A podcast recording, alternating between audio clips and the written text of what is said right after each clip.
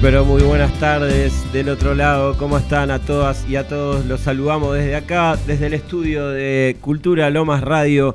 Yo soy el Pollo y los voy a estar acompañando con mi amigo Lucky desde Las Perillas y con mi amigo personal y un gran fotógrafo, el señor Nicolás Suárez. Muy buenas tardes, Pollo, qué linda presentación. ¿Te- te Hola, gustó? Lucas, ¿cómo estás? Hola muchachos, ¿cómo andan? ¿Qué tal? ¿Cómo va? ¿Cómo fue en la semana a los dos? Bien, una buena semana, cansadora. Sí, con estuviste a trabajo. pleno, ¿eh? Sí, mucho trabajo por suerte esta semana. eh, bueno, Vi, vi que estuviste en una... eh, tu, tu oficina fue una iglesia el fin de semana. Sábado y domingo prácticamente internados en una iglesia, eh, comuniones. Claro, vos estás acostumbrado a otra cosa, a la noche, más es que, que nada. de la iglesia nos fuimos a trabajar a una fiesta de cumbia Ah, y bueno. salimos de la fiesta de cumbia y volvimos a la iglesia sin dormir. Un popurrí. Hermoso. Todo sin dormir. Eh, sí, sin dormir. Bien, buenísimo. 16, Saludo a Mechi que 16, acompañó en todo. eh, le mandamos un saludo acá. 16 y 02 en toda la República Argentina, 14 grados. Está bastante nubladito, lluvioso, así que si van a salir a la calle, ya saben, usen el paragüitas. A mí, yo no soy muy fan del paraguas. No, no. Me gusta mojarme con el agua de la lluvia. Eh, tenemos algunos problemitas con la web, con internet, así que No sabemos si estamos saliendo en vivo o No no. sabemos, por, por lo que veo acá el modem no, pero en cualquier No. momento regresa la señal, Puede así llegar a que funcionar. Si no, a partir de las 18 ya va a estar subido a Spotify. a partir de las 18 el programa va a estar subido a Spotify. Esperemos que, que si en la semana tienen un huequito lo escuchen por ahí. Están todas las, las, las tres emisiones anteriores de los programas, esta ya es la cuarta. El primer mes al aire de que corra la voz, ¿eh? así que felicitaciones a nosotros tres, autofelicitaciones a nosotros tres. Eh, el Instagram nuestro es arroba que corra punto la voz. El Twitter o ex, como les guste llamarlo, es arroba que corra y nos escuchan a través de radiotv.ar barra cultura radio.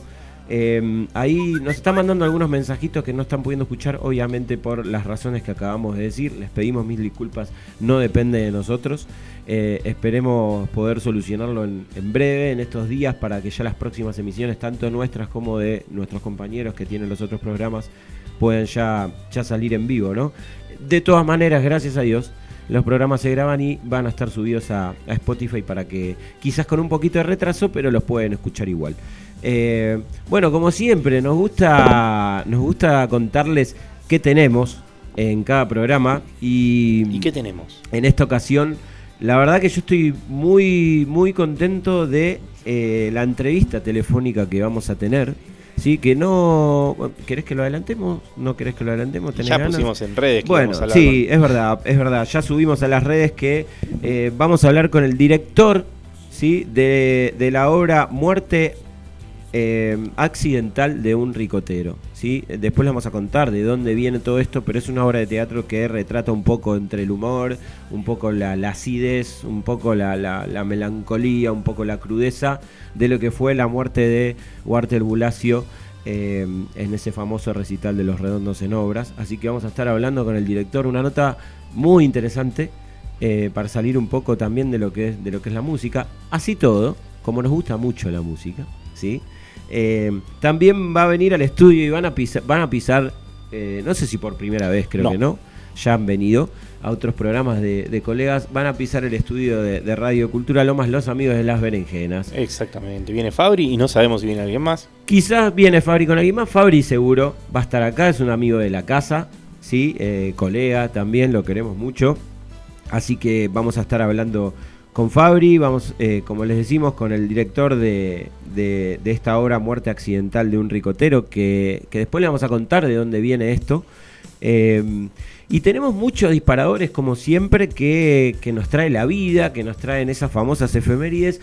Y hay un gran disco que hoy cumple exactamente 54 años. Bien. Eh, No vamos a decir cuál, pero No podemos vamos a decir, decir que cuál. ya es un disco un discazo. Es un- antiguo, ya sí, un disco 54 épico, años. ¿no?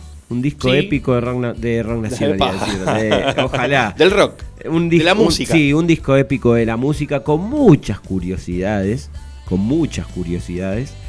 Eh, y también, ¿por qué no? Algunas cositas de, de la, de la redonda, del fútbol. Porque, bueno, esta semana Boquita se juega el pase. Bueno, no se juega el pase, pero el 50% del pase a la final.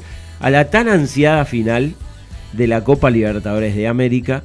Que hace, si no me equivoco, ya 16 años que no la levanta. Ya tienen telaraña, podrían ir renovando un poquito las vitrinas. El equipo argentino que más veces llegó a esta instancia de la Copa Libertadores. ¿Cómo te gusta pincharme? eh? No, Sí, te bueno, cuento. vos podés llegar mil veces, pero hay que ganarla. No, bueno, está bien.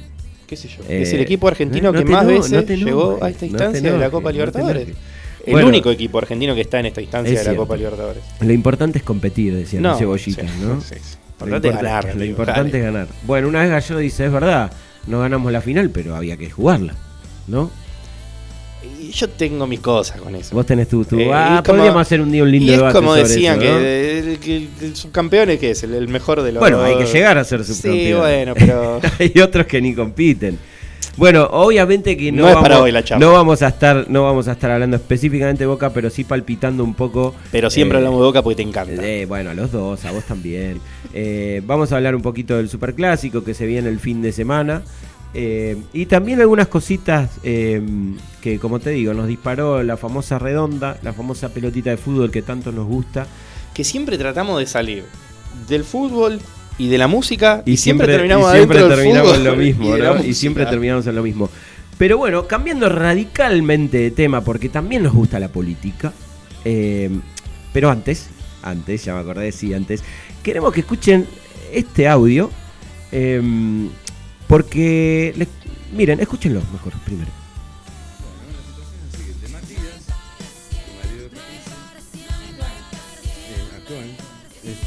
tu marido de Patricia, eh, actual, este, se infartó el, el viernes. El viernes a la tarde.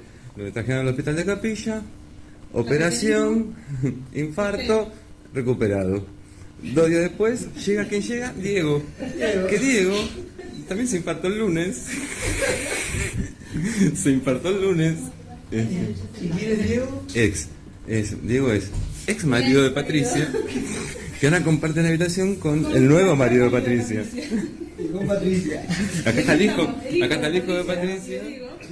Bueno, eh, eh, a ver, Nico, para, para ponerlos en contexto. Esto pasó ayer, o salió a la luz ayer en realidad, que un familiar grabó la escena desde la clínica. Esto pasó en Capilla del Señor, en la provincia de Buenos Aires. Sí, sepan entender que es un audio casero, por eso se Eh, escucha un un audio de celular. Eh, básicamente, el marido de Patricia sufrió un infarto el viernes y fue internado en el hospital de Capilla del Señor. Sí.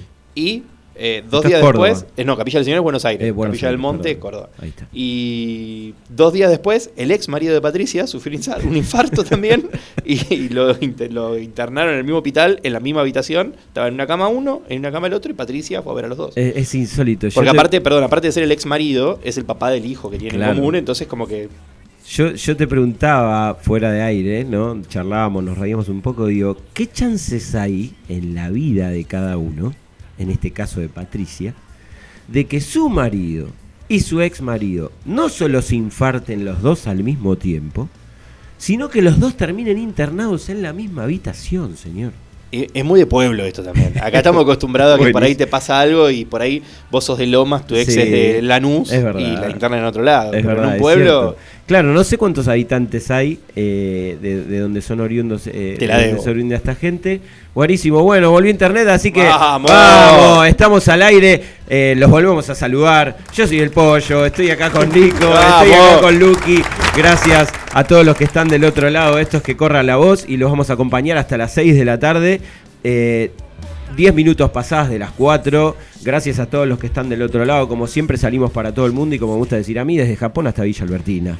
¿Sí? Bien. Me, me quedo eso. Les decíamos recién, por si no escucharon, pasamos un audio de Patricia, ¿sí?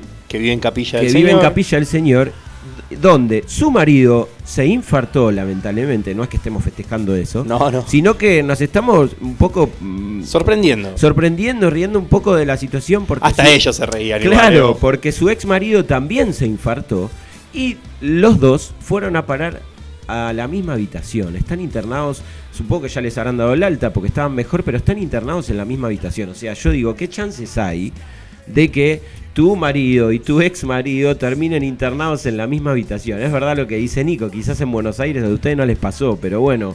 Si hay alguien del otro lado que les pasó una situación similar, por favor escríbanos y háganoslo saber, porque nos encantaría saberlo para charlar con ustedes. Eh, porque la verdad, nada, me, queda atónito. Le digo, Nico, hablemoslo un poquito, porque, eh, o sea, yo creo en las casualidades, pero tampoco tanto, ¿no?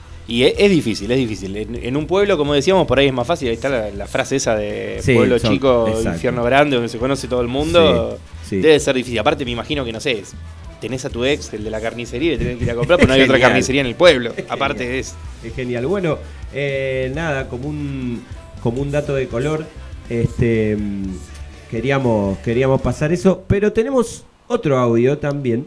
Lo pongo de acá. Eh, lo tiramos desde acá. Escuchen, por favor. A ver si funciona esto, la tecnología. que votaron en las elecciones PASO? No somos de acá, somos de Chile. Ah, nos interesa saber el sistema de voucher de Chile que mi ley tanto vende acá el modelo de educación chilena donde pueden elegir entre una escuela pública y una escuela privada. Es una mierda. Ah. Lo que te puedo decir es que la gente que estudia universitario se tiene que endeudar a menos que sea gente que tiene mucho dinero, mucho. O sea, allá si no te endeudas no puedes estudiar. La mayoría de, las- de los estudiantes chilenos estamos protestando hace muchos años por educación gratuita. Que, y, y de hecho muchos chilenos se vienen a estudiar acá. O sea, nosotros queremos lo que ustedes tienen, pero es de, de verdad que es de, o sea, es demasiada plata, es insostenible. Por eso la gente se viene a estudiar acá. Y más encima aquí es mejor la calidad. O sea, gratis y es de calidad, que es lo que queremos allá. Muchísimas gracias. Bueno, eh, escuchamos otro audio también, este de un poquito mejor calidad, eh, donde un notero de, de acá de Buenos Aires, de Argentina, le pregunta a unas chicas que da la casualidad que son de Chile, ¿qué opinan del sistema de, de educación a través de los vouchers? El sistema que quiere implementar eh, el candidato Milei, el candidato a presidente de la República Argentina. Bueno, claramente dijo, es una mierda.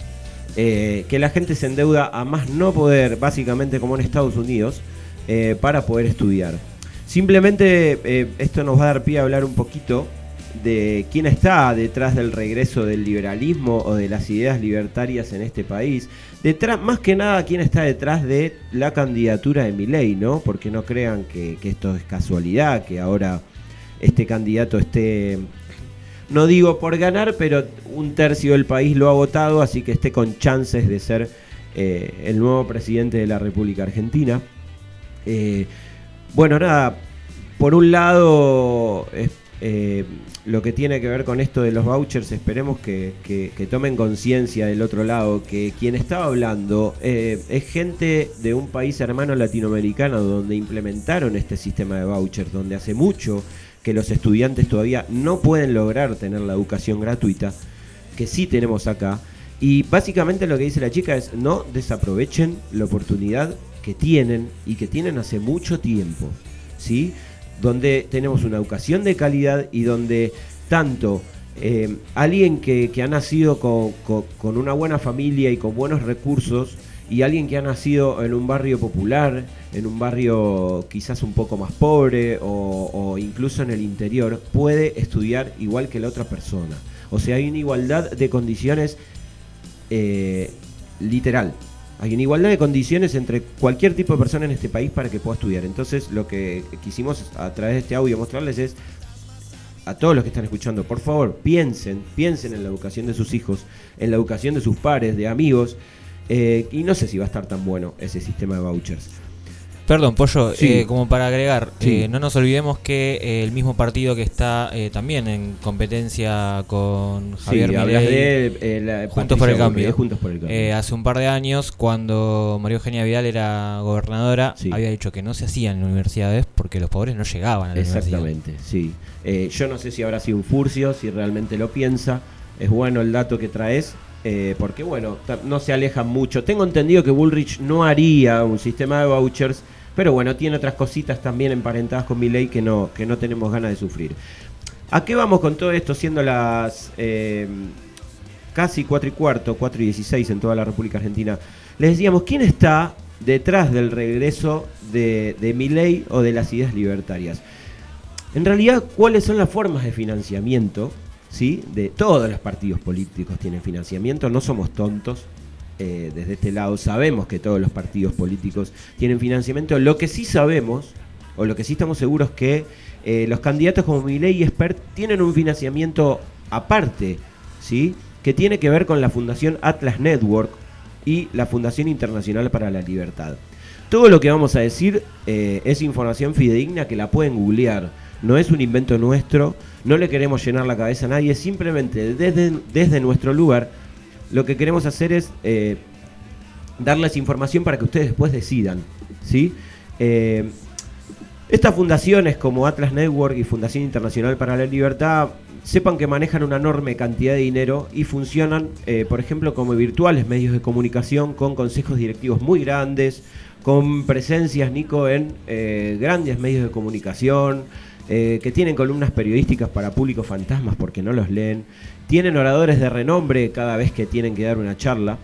Eh, en este caso la presencia en Argentina eh, tiene que ver con esta Fundación Atlas que funciona justamente en Puerto Madero, en unas oficinas en, en los, en los panteones, para decirlo de alguna manera, que están ahí en Puerto Madero. Y además la Fundación Libertad compró hace poco un edificio en la costanera de Rosario que vaya a saber uno cómo pagan las expensas, ¿no? Eh, ustedes pueden entrar, igual que nosotros, a los sitios de internet de estas fundaciones que tienen muchísimos socios, empresas argentinas, entidades financieras, bancos, empresas del agro o casualidad, todas financiando eh, a estos grupos libertarios, ¿no? Pero bueno, acá viene lo importante, la Fundación Libertad, si ustedes entran a la página, ubica como principal socio a la Fundación Atlas Network, pero después lo borraron, Nico. O casualidad, si uno entra a la página, no está más la Fundación Atlas Network como principal ap- aportador, digamos, de las fundaciones libertarias acá en nuestro país. Como les decía, si uno ingresa al portal de Atlas Network, eh, la funda es una fundación de Estados Unidos, ¿no? Obviamente con una presencia global inmensa, que tiene como una de las principales filiales a la Fundación Libertad y Atlas Argentina.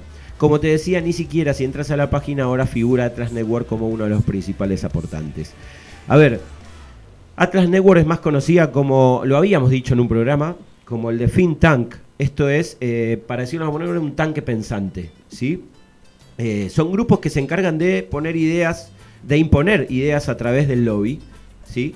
Eh, eh, fue fundada en 1981, en la época de Margaret Thatcher, justo antes de la guerra de Malvinas, con el objetivo obviamente de expandir la ideología del libre mercado por el mundo, aunque ya en, esto, en este país en los 90 ya estaba instalada, que seguramente, déjame decirte que tuvo seguro mucho que ver esta fundación en la subida de Menem a este país, pero bueno, lo que intentan es, eh, nada, de imponer estas ideas de libre mercado por el mundo. Está manejada en Washington DC, la sede está en Washington, y imponen una estrategia conservadora para instalar una agenda de extrema derecha, obviamente, eh, con ideas como eh, bajarle impuestos a los ricos, privatizar recursos naturales, eh, privatizar recursos de seguridad social, ataques a sindicatos, etcétera, ¿sí? ¿Cuál es el objetivo central de, de Atlas Network? Es influir, pero manteniéndose oculta a través de estas fundaciones. Obviamente no, no pueden salir a la luz, ¿no? Ahora, ¿qué explica que haya tanto financiamiento en nuestro país de esta de este de Atlas Network, ¿no? Bueno, las fundaciones ar- argentinas libertarias son, son captadas por Atlas, Ne- Atlas Network con mucha inversión de dinero. Tienen muchos recursos apuntados a Argentina y Latinoamérica, ya que el cerebro, este dato es buenísimo, googleenlo, no es mentira, el cerebro de la fundación es el argentino Alejandro Chafuen. ¿sí? Alejandro Chafuen vive hace mucho en Estados Unidos, él se mudó a Washington, donde consiguió tener el cargo de presidente de Atlas Network de manos de su fundador y ejerció el cargo desde 1991 hasta hace muy poco, hasta 2018. Obviamente es alguien que defiende las candidaturas de Trump, de Bolsonaro y por supuesto de Milley, ¿no? No es casualidad. Ahora, ¿de dónde consigue el dinero Chafuen? Eh, Atlas está financiado por los lobistas más influyentes de los Estados Unidos, que son los hermanos Koch. Si googlean también van a poder encontrar que son eh, uno de los multimillonarios eh, con más dinero en el mundo y en Estados Unidos que, más plata insertan en el lobby estadounidense, ¿no? Eh, son negacionistas, por supuesto, del cambio climático. Eh, esto es según una investigación de Greenpeace, eh, ya que, por supuesto, ganaron sus fortunas en el petróleo. y en energías sucias. Entonces, por supuesto, no, no, no toleran amenazas a sus intereses, por eso niegan todo el tiempo el cambio climático. Se oponen, por supuesto, al feminismo, considerándolo marxista, y obviamente, igual que Milley, están en contra del Estado como base, ¿no? Para que las cosas funcionen. En definitiva, los hermanos Koch ponen a Chafuen, Chafuen instala a la Fundación Atlas Network, Atlas pone la guita para financiar a las fundaciones latinoamericanas como Libertad y Fundación Atlas. A ver, el verdadero éxito en realidad, porque lo tuvieron, ¿sí? Es haber instalado la batalla cultural que se refleja hoy en día como los movimientos de ultraderecha, la, polarización permanente entre una cosa y la otra, como si fuera un River Boca, eh, logran aprovechar el descontento de la gente, que es lo que creo que pudo hacer Milei, y la falta de ideas de otros partidos, hay que decirlo, porque si estos, a ver, si esta gente eh, triunfa eh, con respecto a esto es porque hay falta de ideas de otros partidos, ¿no? Se presentan como antisistema cuando en realidad son financiados por grandes corporaciones, eh, lo sabemos todos. Eh, tiene, tiene que ver esto con la inconti- incontinencia verbal que usa Milei, con la misma forma discursiva en todos lados de extrema derecha, descalificar al adversario, etcétera. Trump en USA, en Estados Unidos, Bolsonaro en Brasil, Matteo Salvini en Italia, Víctor Orban en Hungría, eh, Vox en España y bueno, nuestro candidato Javier Milei en la Argentina. Me parece que no es casualidad, ¿no? No, y perdóname, Pollo, vos estás hablando, eh, recién dijiste lo del verdadero éxito es haber instalado la batalla Sí. cultural y demás. Sí. Eh, vamos a patear un poquito para adelante la canción de las 4 y 20 Sí, sí, que nos dale, pasamos. Dale. Pero escuchemos esto que pasó hoy con un legislador justamente, que hoy salió a la luz, con un legislador justamente de este mismo Candidato a jefe de gobierno porteño. no lo ¿no? viste. Por eso decís lo que decís. Paca Paca es un gran canal en serio, ¿eh? Lo que decís la televisión ¿Sabes lo que- pública. lo que- Estamos sabes- hablando de Ramiro Marra. Sí. ¿Sabes sabes lo que me dijo un chico una vez? ¿Qué? Que, que en Paca Paca decían que los españoles eran los malos Y sí, y los argentinos eran lo- los buenos. ¿Y a vos qué te parece? Que no. Y, que- y entonces, contame, ¿cómo sería entonces la. Reescribimos la historia, ¿no? hay Paca Paca cuenta esas cosas. Paca Paca, Paca Paca cuenta esas cosas. Sí, sí, claro, sí. Es cierto. ¿Vos crees, vos que los españoles eran los malos? Y, no, digamos, en función de lo que sucedió, de todas las muertes que sucedieron, ¿sabías que Bueno, murió te el cuento, noven- te cuento, yo soy español. Sí. Yo, Yo, también. soy español, le ¿Y Tengo eso pasaporte español. ¿Y qué nos hace? Nos Mis hace- abuelos son españoles. Yo también. Mis abuelos no eran malos y yo no soy malo. Tratá de, respetar, tratá- tra- tratá de respetar a mi patria. No, Una pero. cuestión de Tratá de respeto. respetar a mi Marra, patria, no, dice. No, no, Marra, no. Puede- por pará. favor, cortalo porque me da Es muchísima una bronca. escena de los Simpsons. No, no, sí, a ver, es que, eh, sepan bien lo que, chicos, lo que, y, y todos los que están del otro lado, eh, todos y todas, y todes, sepan bien lo que, lo que estamos tratando de decirles. Eh, este muchacho, eh, bueno, nosotros no votamos en Capital, pero para todos los que voten en Capital y tengan un poquito de conciencia de clase, una conciencia social, el muchacho se cree español. eh, porque dice que está insultando a su patria solo por tener pasaporte español. No solo eso, sino que niega, así como Villarruel niega eh, el genocidio que hubo en la época de los militares, este muchacho niega el genocidio que, que Cristóbal Colón y todos los españoles vinieron luego a, a- a hacer acá, a matar a los Niega- indios, a los aborígenes. a- Niega el, genoci- el No genocidio, debe hablar de descubrimiento de América todavía este señor. Sí, bueno. Eh, pero aparte de eso, eh, No después en un momento, no, no, en un momento de la nota dice que en la Constitución argentina dice que es un territorio donde se recibe a todo el mundo y demás, pero hay que explicarle a este señor que la, constitu- la Constitución se armó después de lo que están discutiendo. Estamos hablando de otra cosa. Yo no estaban hablando si- de otra cosa en no, ese momento. No sé si, si está tomando pastillas o qué le pasa a este muchacho. Puede ser muy inteligente con los números, puede, lo que vos quieras, pero me parece que... Inteligente con los números, a sin ver, duda. A ver, este a ver, eh, esto, esto viene de porque el muchacho estaba saliendo en C5N. eh, que la- lo bueno es que se presta también a hablar en un canal así. No todos quieren ir a hablar a un, a un canal, para decirlo de una manera oficialista, menos que antes, pero lo es.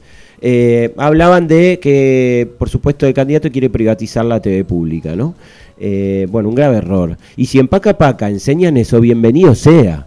Si en Paca Paca los nenes les enseñan que los, que los españoles fueron terribles oretes que vinieron a matar a toda la gente que estaba acá, ¿sí? de los pueblos originarios y demás, bienvenido sea. Entonces este señor no puede salir a decir que estamos insultando a su patria. Yo también eh, tengo amigos españoles, bueno, no amigos, pero tengo conocidos españoles, tengo argentinos que viven, amigos argentinos, eh, le mando un abrazo a mi amigo Titi que hace fileteado porteño allá, que vive en España, agradecido está, y los españoles que están acá agradecidos están también, pero no hay que negar las cosas como son. Entonces, bueno, queríamos hacer un breve resumen de eh, esta gente que se va a presentar a tanto a las candidaturas de gobierno como a la presidencia y sepan de dónde viene toda esta locura de- del personaje Milei, ¿no? Y no me voy a cansar de decirlo, pero en la mayoría de los programas vamos a insistir con esto porque eh, sin ser un programa político tenemos una ideología y la queremos representar. Nos pasamos un poquito de las 4 y 20, Nobleza Obliga, eh, se viene el primer tema de la tarde, Nico, ¿te parece? Bajemos un poco. Sí, bajemos un poquito, son 4 y 26 en toda la República Argentina, ya saben, arroba que corra punto la voz es nuestro Instagram, nos pueden escribir ahí, nos pueden seguir. Se viene Sin Semilla, Sin Semilla, de los Cafres.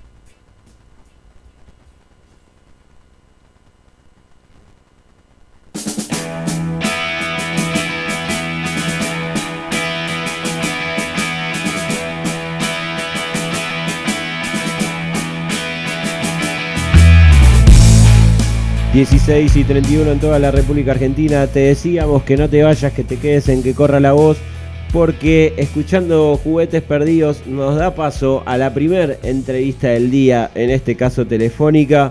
Y tenemos en línea al señor Luciano Ferrari, director de Muerte Accidental de un Ricotero. Luciano, te saluda el pollo. ¿Cómo te va? ¿Cómo estás? Buenas tardes. Hola, ¿qué tal? ¿Cómo andas? ¿Todo bien? Buenas tardes. Bueno, me alegro, me alegro que estés bien. Eh, bueno, básicamente yo leyendo un poco de, de lo que de lo que va todo esto, me gustaría que, que me cuentes y que le cuentes a la gente de qué se trata esta, esta obra de teatro que es Muerte eh, Accidental de un Ricotero.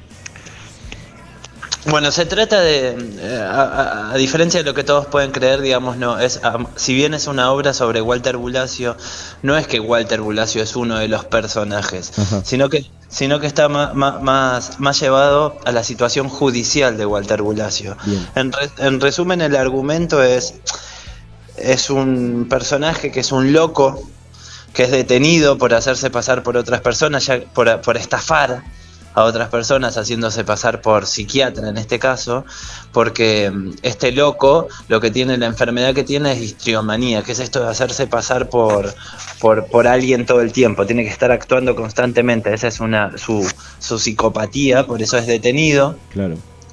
Y, y bueno, estando en la comisaría van, van a pasar cosas bastante cómicas con, con los, con los policías que lo detienen y después una oportunidad bastante importante eh, que tiene que ver con el caso de Walter Bulacio.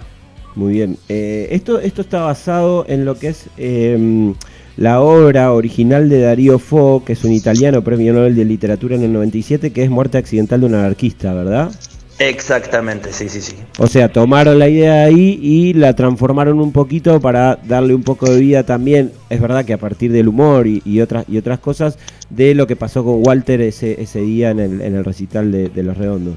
Sí, exactamente, sí, la obra es una comedia oscura, es una comedia negra, es satírica y, y nosotros la adaptamos bastante, digamos, fue un trabajo muy intenso porque para poder, eh, imagínate que no queríamos decir nada que no fuera cierto, Claro. entonces está todo, todo bien estudiado, bien, bien, bien, bien leído la causa judicial, así, para, para además que tengan los remates y todas las cuestiones de la obra original de Darío puedan ser fieles. Bien, ¿qué, qué peso tiene, digamos, esa causa? Me imagino que, que bastante, ¿no? ¿Qué peso tiene esa causa judicial en, en toda esta obra? No, no, pues, total, total. Claro. Se- eh, to- to- todas las, las, las ridiculeces, las faltas de respeto, la falta de respeto por la justicia y por la humanidad que, ex- que existe, por la corrupción que Claro. existe en esa causa judicial está toda volcada en la experiencia teatral que es Muerte Accidental de un Ricotero. Bien. Luciano Nicolás te saluda, ¿cómo estás? Buenas tardes. Hola Nicolás, ¿cómo andás? ¿Todo bien? Luciano, vos decís que, que leyeron la causa, que estudiaron la causa para poder adaptar la obra. ¿Cómo fue ese proceso de adaptación de la obra? Ustedes dijeron un día, bueno, vamos a agarrar la obra, la adaptamos, tuvieron que tener derechos para adaptar esa obra. No, no sé cómo se Todo. maneja eso. Todo. Eh, lo, primero, lo primero que hicimos fue a ver en los diarios de la época, viste que decían, cómo informaban, qué noticias daban. Incluso nosotros hacemos un festival que se, hacemos festivales a veces de la obra, no solamente la presentación, y en los festivales tenemos una muestra que se llama Noticias de ayer, en donde mm, mostramos todo este trabajo de investigación, digamos, hay imágenes de los diarios, de qué decían las noticias, pero más allá de eso, después eh, eh, María del Carmen Verdú nos ayudó muchísimo, es la abogada de la familia de Walter y nos ayudó mucho para, para poder, eh, para darnos la información y después fue, era leer, eh, ocurrirnos, que nos ocurran ideas, anotar lo importante, ver cómo lo podíamos adaptar, fue, fue casi dos años que estuvimos con esa cuestión. Ahora, la obra la reestrenaron el domingo pasado, pero ya había tenido un estreno en el 2019, ¿verdad? Sí, exactamente, fue así. Y, y empezamos con el proyecto en 2014. Fueron Mirá. cinco años desde, desde el principio de todo hasta el, hasta el primer estreno. Y contanos un poco de la obra, porque yo todavía no la fui a ver, tengo muchas ganas de ir a verla. Vamos a ir. Eh, pero aparte de una obra, lo que veo es que también hay como una banda en, en Sí. vivo, ¿puede ser? Sí, sí, Eh, eh, es así. eh, como, como era sobre Walter, eh, no, no podíamos pensar en Walter sin pensar en los redondos, así que se nos ocurrió esta idea de cómo sería una obra de teatro con un, con un caso tan argentino, tan popularizado por... Digo argentino, pero es latinoamericano y es mundial. Así como Muerte Accidental de un anarquista se presentó en todo el mundo, eh, la corrupción policial, la violencia desde ese lado está en todo el mundo pero lo de Walter y lo de los redondos es tan nuestro que, que, que- que- que sumarle la música de los redondos eh, y en vivo era parte del plan. Que yo todavía encima creo que no hay todavía un, un culpable, como un Tengo nombre culpable no. de, de- de la muerte de, de Walter Bulacio. No, no, no hay un nombre propio. Sí, la Corte Interamericana de, Justi- de Derechos Humanos falló en contra de la Argentina en el 2003 a favor de, de Walter y, bueno, ahí hubo como, sí hubo un fallo, pero no de la muerte, sino de la detención ile- ilegal. Digamos que la causa se, se separó en dos, viste, Un- una es la detención ilegal por ser menor de edad y la otra es el, la muerte, el asesinato de Walter. Bien. Y de esa no, está impune absolutamente. Y volviendo propiamente a la obra, la obra la reestrenaron este domingo que pasó. Sí, el domingo pasado. ¿Cómo fue ese reestreno? Increíble, espectacular. La verdad que seguimos teniendo evoluciones mágicas. La gente está súper contenta con lo que pasó, ¿no? Y nosotros el doble con lo que con lo que fue poder presentar este trabajo de tanto tiempo otra vez. Porque de- de- respecto de la de 2019 hay, hay, hay bastantes cambios, es otra apuesta, son, es medio elenco cambió, la banda prácticamente sigue siendo la misma, pero mm, cambiaron un par de músicos también, pero es, es una nueva propuesta. El que fue a verla puede volver a verla, que no va a ver lo mismo. No, no puede venir a verla y estoy seguro de que se va a salir, va a salir más contento. La pandemia, la pandemia hizo que, que la, obra mejore. Esto reestrenaron el domingo pasado y cómo siguen los, la- las funciones. No, estamos todos los domingos hasta el 19 de noviembre en el Teatro Border a las 8 y media. Seguimos todos los domingos presentes durante siete domingos consecutivos más. En el Teatro Border, esto es Godoy Cruz, 1838, en Capital. El que quiera sacar entrada, ¿cómo hace? Eh, puede hacer por alternativa teatral. Bien. Eh, se mete en Google o googlea muerte accidental de un ricotero o nos sigue en, en Instagram, que ahí tenemos el link directo para sacar las entradas. Digamos, hay bastantes opciones. También se puede sacar en puerta, aunque no es lo más recomendable porque por suerte el, el domingo estuvieron prácticamente agotadas las entradas. Genial. Eh, Luciano, eh, es casi una pregunta obvia, pero eh, por supuesto antes de todo o antes de que se te ocurra la idea, eh, tuvieron que el, primer paso fue hablar con los familiares de Walter, ¿verdad? Sí, sí, sí, sí, fue, fue uno de los primeros pasos también. ¿Y cómo lo Eh, tomaron? O sea, ¿cómo reaccionaron, digamos? Y bueno, imagínate que nosotros estábamos muy, muy mm, sensibles a la hora de poder presentarles esto, no sabíamos bien cómo encararlo, cómo decirlo, ¿viste? Mira, Ujú. Como que no se malentienda lo que nosotros Claro. queríamos hacer, y pero no, de movida eh, entendieron todo. Martín Monzón le mando un abrazo, abrazo grande, estuvo presente, nos abrió las puertas de su casa, que encima era también la casa de Walter, entonces conocimos el patio donde vivía Walter, eh, le, le contamos del proyecto, él nos contó de sus vivencias, nos contó de, de su relación con la prensa. Eh, fue, eh, empezó siendo una relación muy, muy buena y sigue hasta el día de hoy. Sigue hasta el día de hoy, él estuvo presente eh, el domingo, también estuvo presente Jorge Casquet, que Jorge fue uno de los que estuvo de- uno de los amigos de Walter que estuvo detenido con él.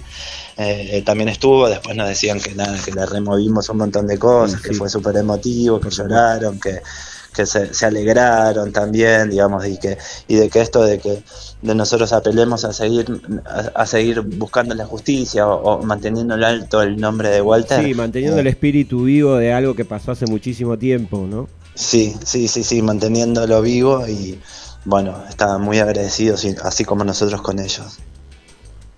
Bueno, Luciano, nosotros el programa se llama Que Corra la Voz y a todos los invitados que, que pasan por el programa, tanto presencial como telefónicamente, les preguntamos qué mensaje es el que quieren dejar para que corra. Te damos, el, el micrófono es todo tuyo para, para dejar un mensaje que corra. Bueno, queremos dejar el mensaje de que, de que se haga, hagan arte, de que hagan arte, de que crean en, en los proyectos y en las ideas que tienen y empiecen a hacerlo porque lo que parece imposible al principio, una vez que vos decís, bueno, empiezo con, con- con lo que tengo, eh, se llega, se llega. Es increíble, pero se llega. Yo hace, se- no sé, seis años atrás, más, cuando empezamos en 2014, ahora casi 10 años atrás, ni me imaginaba que esto podría ser una realidad. Y, y lo es. Eh, Y es cuestión de empezar, tener una idea eh, y empezar, por más tonta que creas. Luciano, muchísimas gracias. Repetimos por las dudas, Teatro Border, el domingo pasado fue el estreno, quedan seis funciones más. Esto es Godoy Cruz 1838 en Palermo. Por alternativa teatral pueden sacar las entradas, recomendamos que las saquen anticipadas porque pueden Sí. llegar a la puerta y quedarse sin entrar. Y vamos a estar cubriéndolo, también vamos a ir. Y por qué no, en un futuro quizás puedan venir a presentar la obra a este teatro que tenemos atrás nuestro, que es el Teatro Lomas de Zamora. Así que después charlamos eh, fuera, de, fuera del vivo a ver qué podemos arreglar con eso, si les parece. A full, a full, ya estamos medio como que empezando a programar una, una gira más, más conurbana para el año que viene. Vamos, a ver si se va dando. Vamos. Bueno, Luciano, eh, Bueno. nada, te agradecemos de verdad de corazón. Gracias por tomarte unos minutos para, para contarle a la gente. Eh, a mí me pareció una muy buena idea, muy original.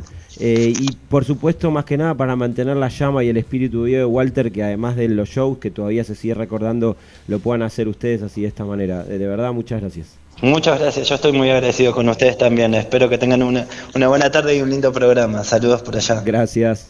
Nos vemos. Chau. Pasaba Luciano Ferrari, el director de la obra Muerte Accidental de un Ricotero. Ya saben, lo buscan en las redes todos los domingos. Ahí en Capital lo pueden ir a ver. Nosotros vamos a estar ahí. Y ¿te parece, Nico, que arde Buenos Aires feo, fulero, eh? Todos los días arde Buenos Aires. Estos son los fabulosos. Calla.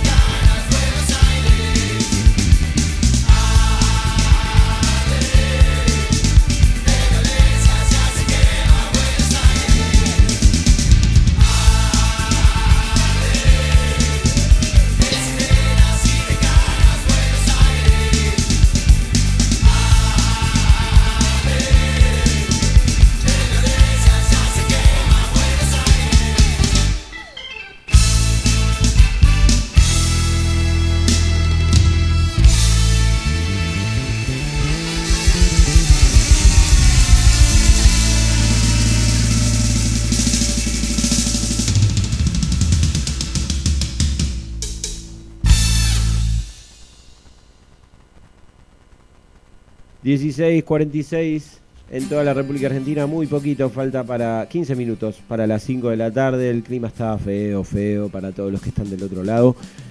Por supuesto que, esta nota, la verdad muy buena, la entrevista con, Luciano, el director de, de Muerte Accidental de un Ricotero, eh, nos disparó muchas cosas, como siempre decimos, nos gusta esa palabra. Eh, y bueno, nos dio el pie un poco para, para recordarles todas las, eh, por supuesto con el respeto que se merecen las familias y las personas que ya no están, de recordar un poco la- las muertes que hubo. Algunas de las eh, tantas. Algunas de las tantas muertes en recitales de rock, que quizás es por eso que también la gente lo ve con mala cara, ¿no? Los shows de rock, que simplemente es ir a escuchar música. Es cierto que a veces hay personas que no se comportan, que son los menos, y también hay muchas veces que la policía no se comporta, que los que, que los que nos tienen que cuidar no se comportan y doy fe porque me ha pasado muchas veces que me han tratado mal en muchos shows de, de rock. Recuerdo uno en el estadio de Gimnasia de La Plata, en el bosque de la Renga, un 13 de diciembre. Yo justo cumplo años el 14 y cumplí años escuchando al Rey de la Triste Felicidad. Pero la entrada fue un caos.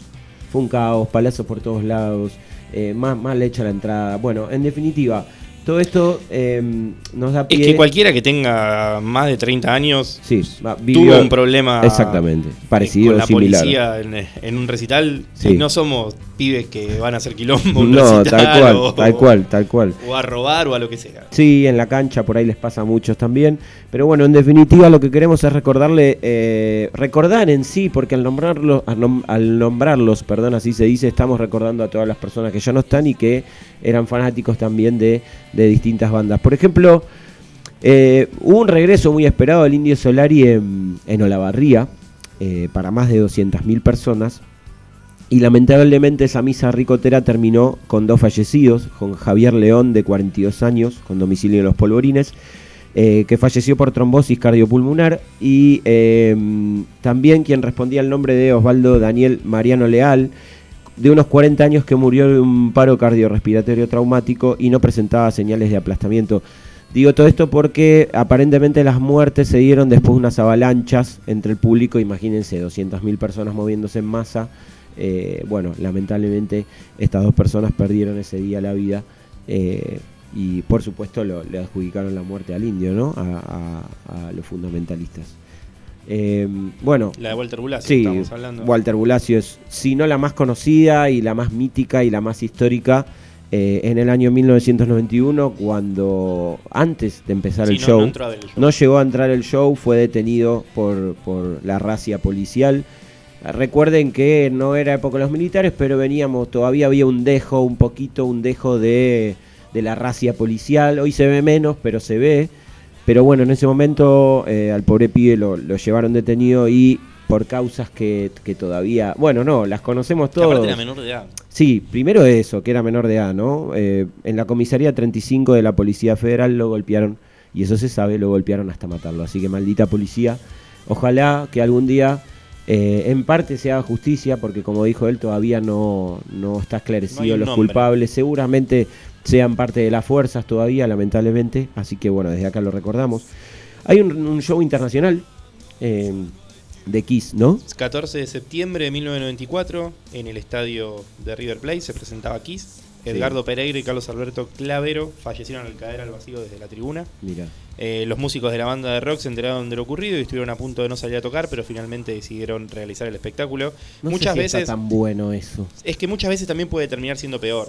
Imagínate tener claro. eh, 50.000, 60.000 personas Claro. esperando por un show Sí. y que no salgan, o sea, te pones de los dos lados, ¿no? Por un lado decís, qué bueno que no salgan a tocar y se, se solidaricen Sí. con esa causa, pero después decís, y el ¿Qué desmadre hacemos por ahí con las puede... 50.000 claro, personas que, que están esperando Claro, el es, show, ¿no? es- es difícil, la verdad. Bueno, las causas no, no, no se conocen de por Se qué cayeron, no, no se sabe. Bueno, se No, cayeron y lamentablemente fallecieron. Eh, Es que acá no estamos hablando solo de un mal accionar de la policía o de... No, no solo de eso estamos hablando. Muertes en, en recitales de rock son. Sí, esto pasó hace mucho tiempo. El 17 de diciembre del año 1987, The Cure realizó un recital en la cancha de Ferro.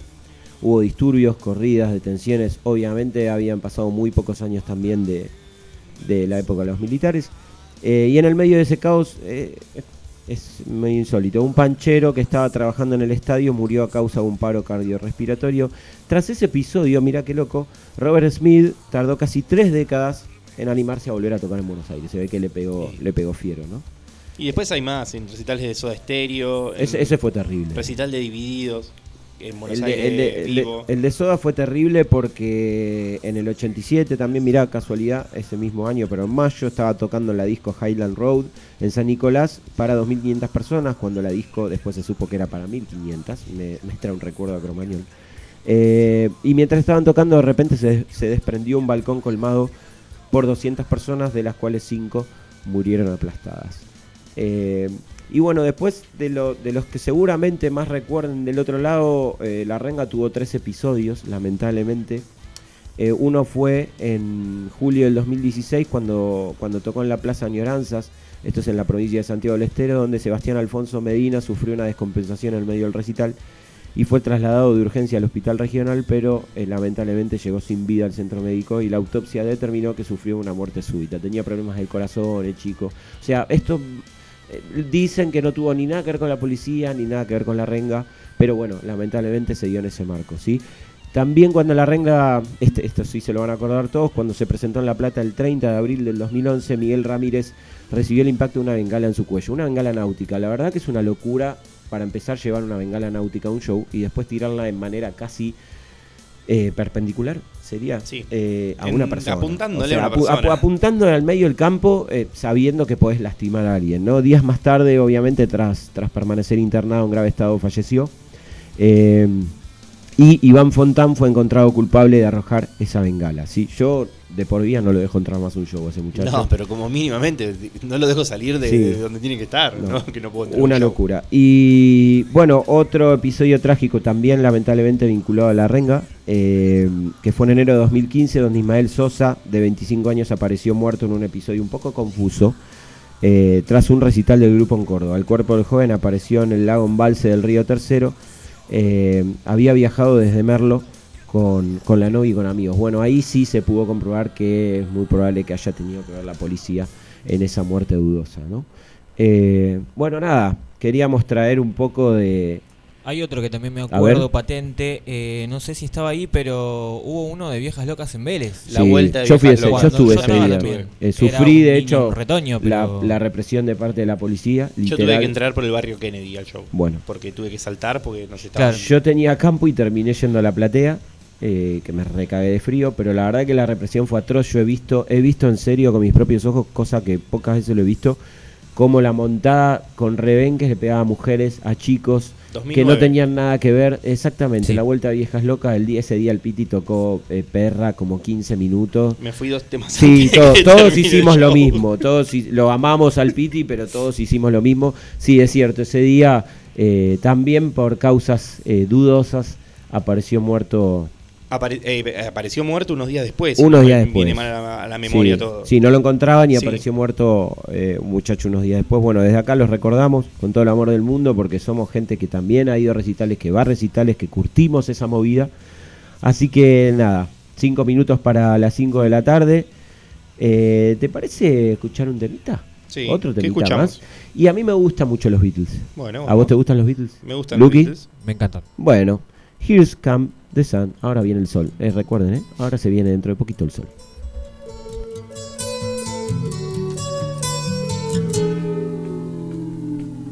Here comes the sun. Here comes the sun. I say it's alright.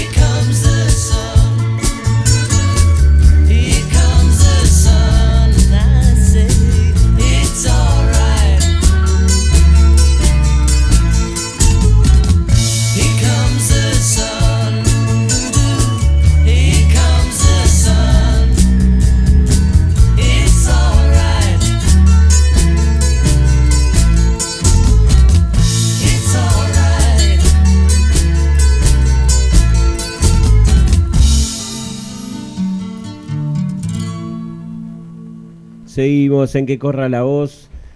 El Instagram, arroba que corra punto la voz. Si nos quieren escribir, mandar cualquier mensaje, lo pueden hacer a través de nuestro Instagram y también del Twitter o ex, arroba que corra LB corta. Nos escuchan en radiotv.ar barra cultura lo más radio. Le mandamos un saludo a todos los que nos están escuchando del otro lado porque nos están llegando mensajitos, así que de corazón le agradecemos. Dejá de mandar un saludo Sí, a mi amigo claro, Sacha, claro. que es una especie de productor de este programa porque Mirá. dispara un montón de, Ah, ¿sí? de efemérides, de cosas. y un abrazo grande a Se Sacha. puede unir cuando quiera, ya sabe, ¿eh? Sí, le mandamos, le mandamos un gran abrazo.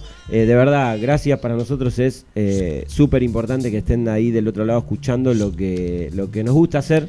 Tenemos del otro lado a Miami escuchando también, manda un mensaje. Miami, por supuesto, Miami. Ya les contaremos por qué le decimos Miami a este personaje incógnito, compañero, amigo.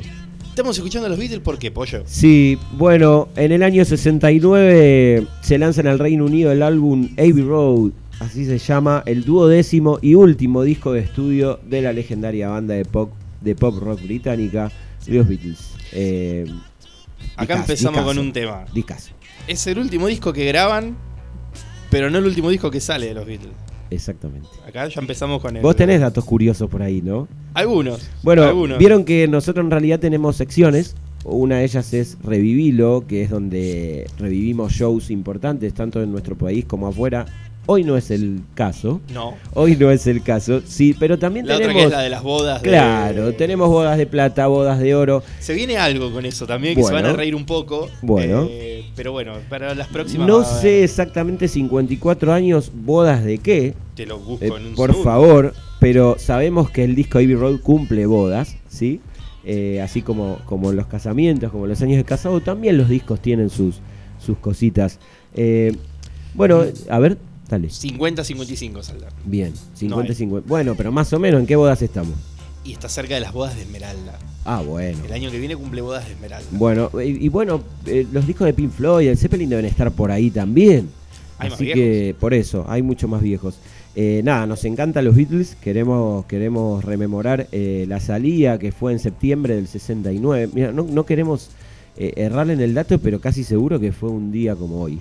Exactamente un día como hoy. Que seguramente estaba nublado en Londres. Y, eh, a ver, no, sí. no me cabe duda que era un día como hoy. Vos sabés que, bueno, obviamente todos saben que se inmortalizó con los cuatro Beatles cruzando por una senda peatonal en la calle Abbey, a las afueras de Londres, cerca del estudio donde se grabó el disco. Uno de mis sueños es poder algún día, quizás, Yo no solo ahí. conocerlo, sino grabar en ese estudio. Yo tengo mi foto.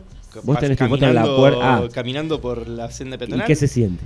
Tengo una anécdota A en ver. la puerta del estudio, Sí. que estaban todos escribiendo con fibrón en la puerta del estudio y dejaban datita, ahí ponían, acá estuve yo, no sé qué, y yo re contento puse, Nicolás, Lavalló, bla, bla, bla. Sí.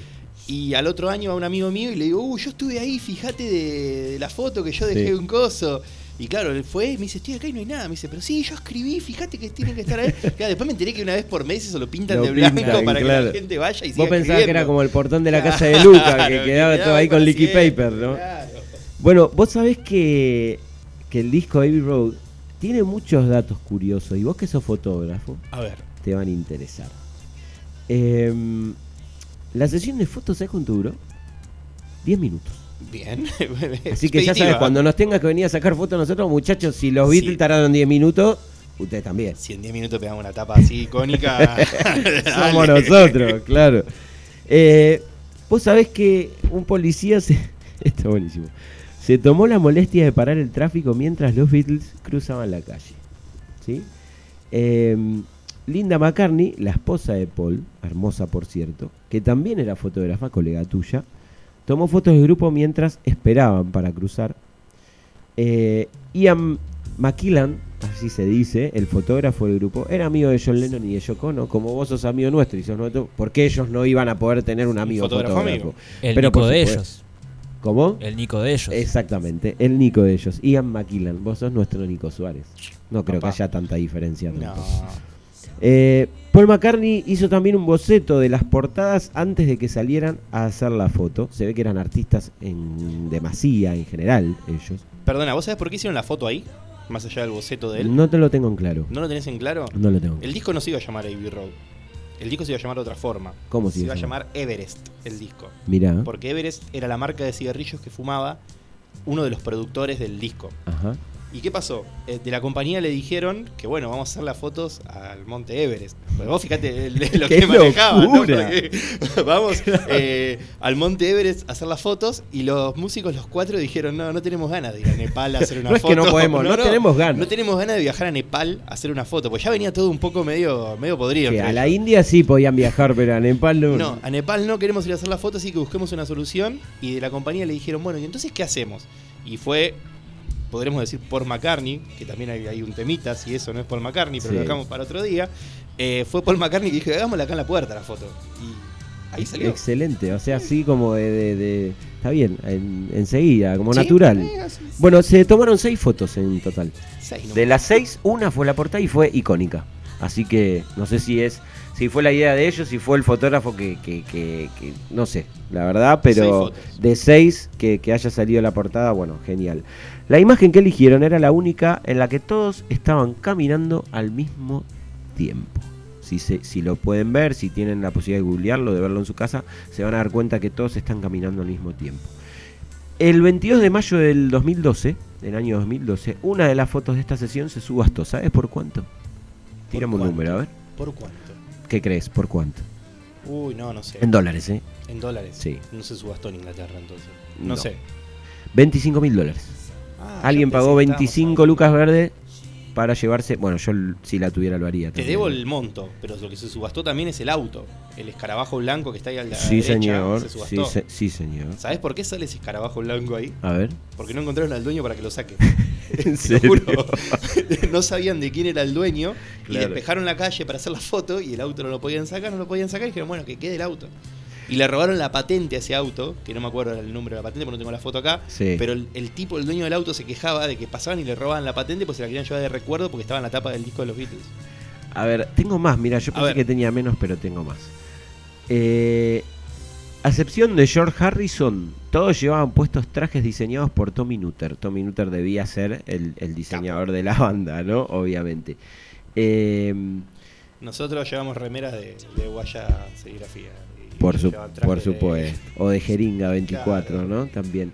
Eh, escúchate esto. Fue el primer álbum de los Beatles que fue grabado usando tecnología de 8 pistas. Bien.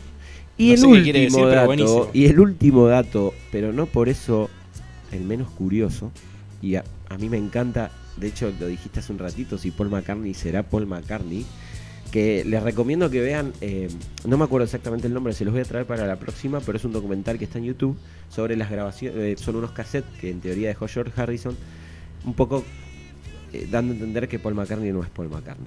Pero quedará para otro programa, porque... Me gusta la idea. Sí, en su momento me había puesto muy loco y A quería ir hasta Inglaterra a investigar. Me Mirá encanta. lo que te digo. Vamos. Los fanáticos, como nosotros de la conspiración, obviamente de- hay una conspiración que dice que Paul McCartney no es Paul McCartney, que está muerto en realidad, ¿no? Eh, y que los Beatles lo habrían reemplazado por un farsante, que de hecho, de Por un actor- hecho, por un actor, tampoco que- un por un actor que aparece en una de las tapas traseras de uno de los discos de los Beatles, Bien. ¿sí? Eh, que después lo enseñan a tocar el bajo con la mano izquierda porque era bajista pero era derecho. Bueno, en definitiva, ya le vamos a contar más sobre ese tema. Eh, tomaron la portada como una pista, ¿sí? Los, lo- los, los conspiranoicos, para decirlo de alguna manera. Eh, John Lennon, vestido totalmente de blanco, representaba a un sacerdote. Ringo Starr, de negro, representaba al enterrador. Paul McCartney, descalzo, porque es el único descalzo, era el muerto. Y al final George Harrison era el sepulturero. La escuché muchas veces esa historia. ¿Un dato más querés sobre eso? A Vos lo ver. dijiste recién. A ver, dale. ¿Qué era Paul McCartney? ¿Qué, qué instrumento tocaba? El bajo. ¿Y era derecho o era zurdo? Era zurdo. Nadie lo vio nunca fumar con la mano derecha. Fíjate en la tapa del disco cómo tiene agarrado el cigarrillo No te, McCartney. no te quedas atrás con la. No te quedas atrás, eh. Con las. Muchas horas libres. Eh, está muy bien, está muy bien. Bueno, nada, hasta acá las bodas de Yo tengo- Esmeralda. Tengo, algo más de A ver, porque dale, este dale. disco Abbey Road tiene un montón de reversiones. Sí. eh, Come Together es una de las canciones más reversionadas de, Sí. de la historia de la música. Hay un montón de tributos a los Beatles, tributo de reggae, tributo de rock, Sí, tributo señor. pop, tributo El álbum verde existe de los Beatles, que escúchenlo porque es muy bonito. Eh, la, la versión reggae es esa, ¿no? El la álbum- versión reggae de un montón de temas de los Beatles que fue grabado en un estudio de Lanús. En, un estudio de Lanús que yo tuve la oportunidad de conocer. Escúchenlo, el álbum verde es un álbum eh, hecho en reggae de todas canciones de. Argentina. Estamos hablando de Sí, bandas sí, de argentinas. bandas argentinas. Bien, bueno, así como hay de bandas argentinas, hay de todo el mundo. Y yo encontré un mashup que es hermoso. ¿Encontraste un mashup? Sí, que si Lucas puede ¿Tenemos para poner el audio. Ah, me sorprendiste con sí, eso, ¿eh? Sí, sí, hermoso. A ver. Nah. Me estás jodiendo. No te la puedo creer. Vos esperá.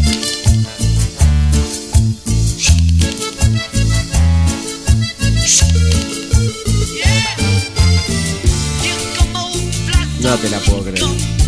No, no te la puedo creer. Igual es fenomenal, ¿eh? Es fenomenal. Pueden los mashups. Me encantan los mashups.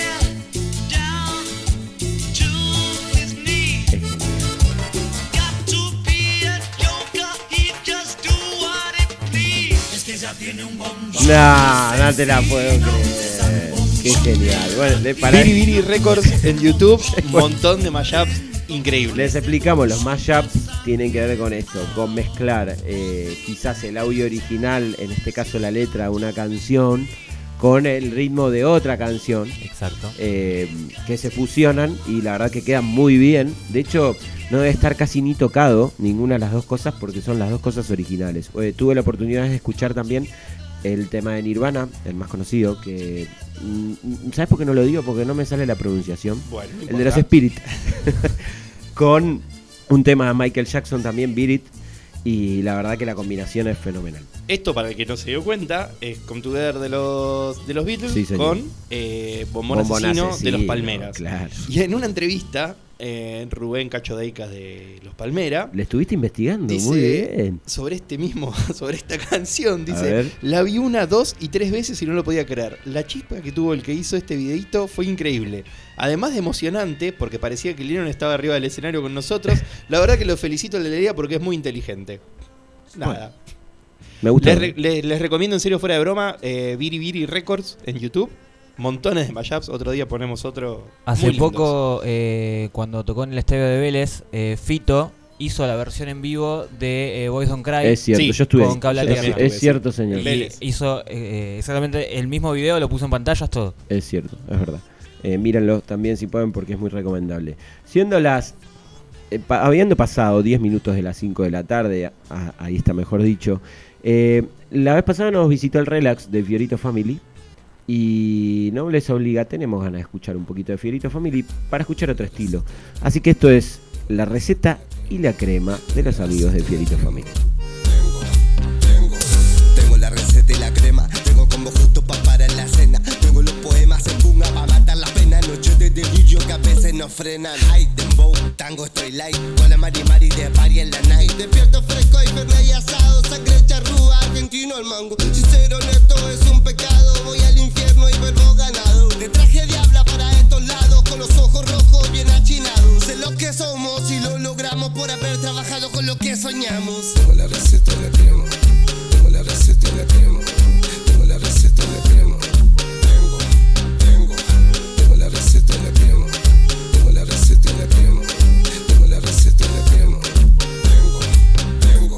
Nana pero la calle me enamora. Traje la alegría y mucho amor pa' tu cora. Soy esa energía que faltaba en la escena. Ahora tú más grande y la robo sin pistola. Esto es Argentina, mate, birre, vacilona. Se pasan los días volando por la pasión. Decorchamos alguna fría porque es la tradición Cual con la familia en un domingo de calor. Tiene cuando rimo yo, viene siempre pa' mi show. Quiere que les dé con todo, debe ser que soy mejor Nene, cierren el pico, jueguen bien pa' ser mayor. Quieren sonar como yo, vuelen de menor. G de la gira, llueve mucho ron. No vamos cabrón, motamblón, no, no llueve. Nadie nos mueve, sumando sin una glow Sumando en el callejón. Ante los trenes Qué calor tiene.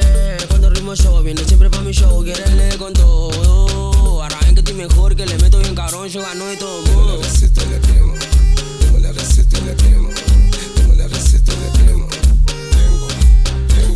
Los rangos, estamos sonando tu guachalantango. Flow que ni compro y está todo pago. 7 de agosto, soy San Cayetano, soy calle citano. Su culo gordo viene con el flaco. Cultivo mi porro y después me lo arranco. Manda mal taco, ya me ponen psycho. Fumo el humo, Mary Rola pasa esa wey. El humo pasa es por ley. Con mi raza tato gay. Me busca tu shorty.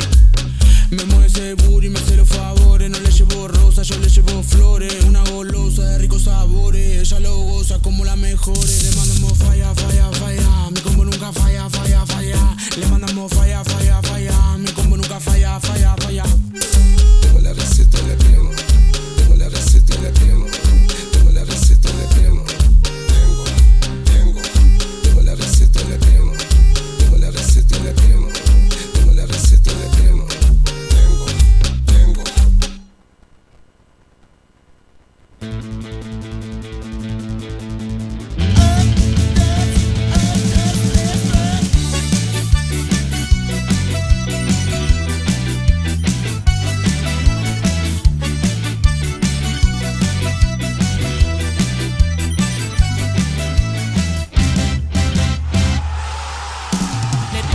Fútbol de Capanga. 15 minutos pasaron de las 5 de la tarde. Antes que nada, le queremos mandar un abrazo gigante a nuestro amigo Fabri de las Berenjenas, que lamentablemente tuvo hace un ratito la pérdida de un familiar y no va a poder estar acá en los estudios. Así que a todos los que lo querían escuchar le pedimos disculpas. Eh, mándenle un mensajito de aliento, si pueden, a todos los que estaban prendidos ahí para escuchar a, a Fabri de las Berenjenas, que van a tocar en breve. Las berenjenas tocan este sábado en el Eh, Cultural de Lanús. Sí, una linda apuesta, ¿eh? Sí, tarde. eh, y este sábado, déjame que también Por decirte favor. que tocan mis amigos de los Juacos en la Sí. Plaza Brown de Sí, señor. Adroé. Sí. eh, por los festejos de los 150 años, me parece Sí. que Almirante Verón. Estoy tirando todo un poco No, así, no, medio está muy que me bien. acuerdo, y, pero no también, sé si es así. y también hay muchos festejos acá en Lomas que ahora les vamos a estar diciendo. Sí, tocan, tocan las pastillas del abuelo también ese día, en la plaza gratis. Y antes tocan los Juacos. Bueno, linda fecha para ir y sumarse. Sí, ¿por qué escuchamos fútbol de Capanga, Pollo? Eh, sí, en realidad escuchamos de todo, pero bueno, vos estuviste muy acertado en, en. Capanga le escribe a todo, ¿viste? Le escribe a los milicos, le escribe al fútbol, le escribe.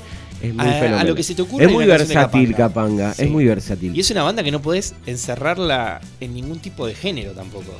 Porque ¿en qué Es género verdad. metes a Capanga? Bueno, es una especie de cuarteto rock, si querés englobarlo en algo. Ya no es un género. No, no, es que de hecho es un género que crearon ellos, para decirlo de alguna manera. Es una fusión que ellos crearon y yo no la escuché en otro lado.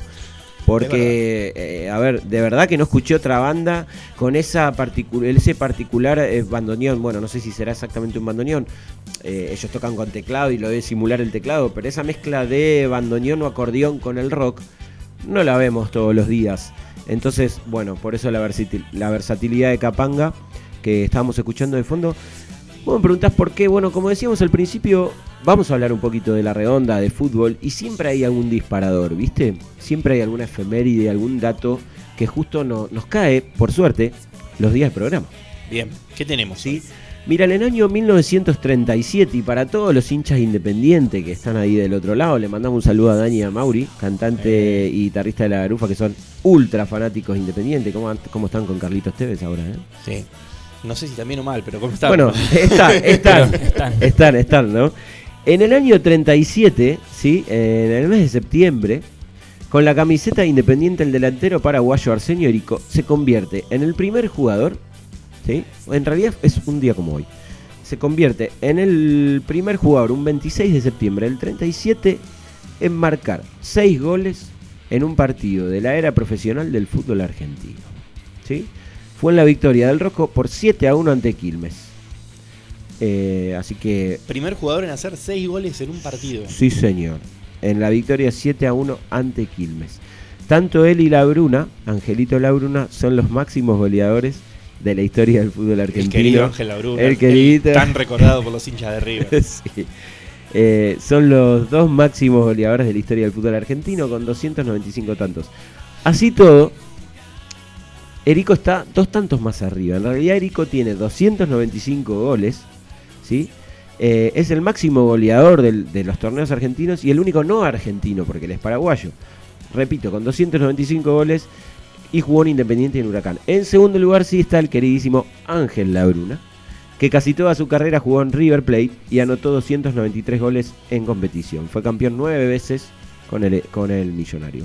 Hay un dato Erico, A ver. que hoy lo vi cuando estábamos hablando de esto y me lo quería anotar acá para decirlo. Lo de Erico es impresionante. Sí, sí, es porque terrible. está bien, tiene un gol más que la Bruna. Eh, Dos. dos goles. A ver, Sí. Según lo que yo había encontrado, tiene un gol Uno. más nada más. Bueno, uno o dos no, no hace la diferencia. Pero tiene algo así como 200 partidos menos jugados. Ah, bueno. No tenía Ese ese es el dato. No Eh, tiene 295 goles. Pero que hizo 10 goles por partido. En 332 partidos. Tiene un promedio de 0,89. O sea, Mirá, cada terrible. 0,89 partidos, por decirlo de alguna forma, hace un gol. Un gol por eso, partido, Eso es lo que a mí me llama mucho la atención Claro. cuando tiraste la data de Erico, que entré a buscar bien porque no es contemporáneo de nosotros, No, obviamente, Erico. Y otro dato de Erico, que es muy parecido al de la Bruna, es que tiene todos los goles en el mismo equipo. No hicieron goles en otros equipos del fútbol argentino. Es cierto, es cierto. Entonces, eso. como que.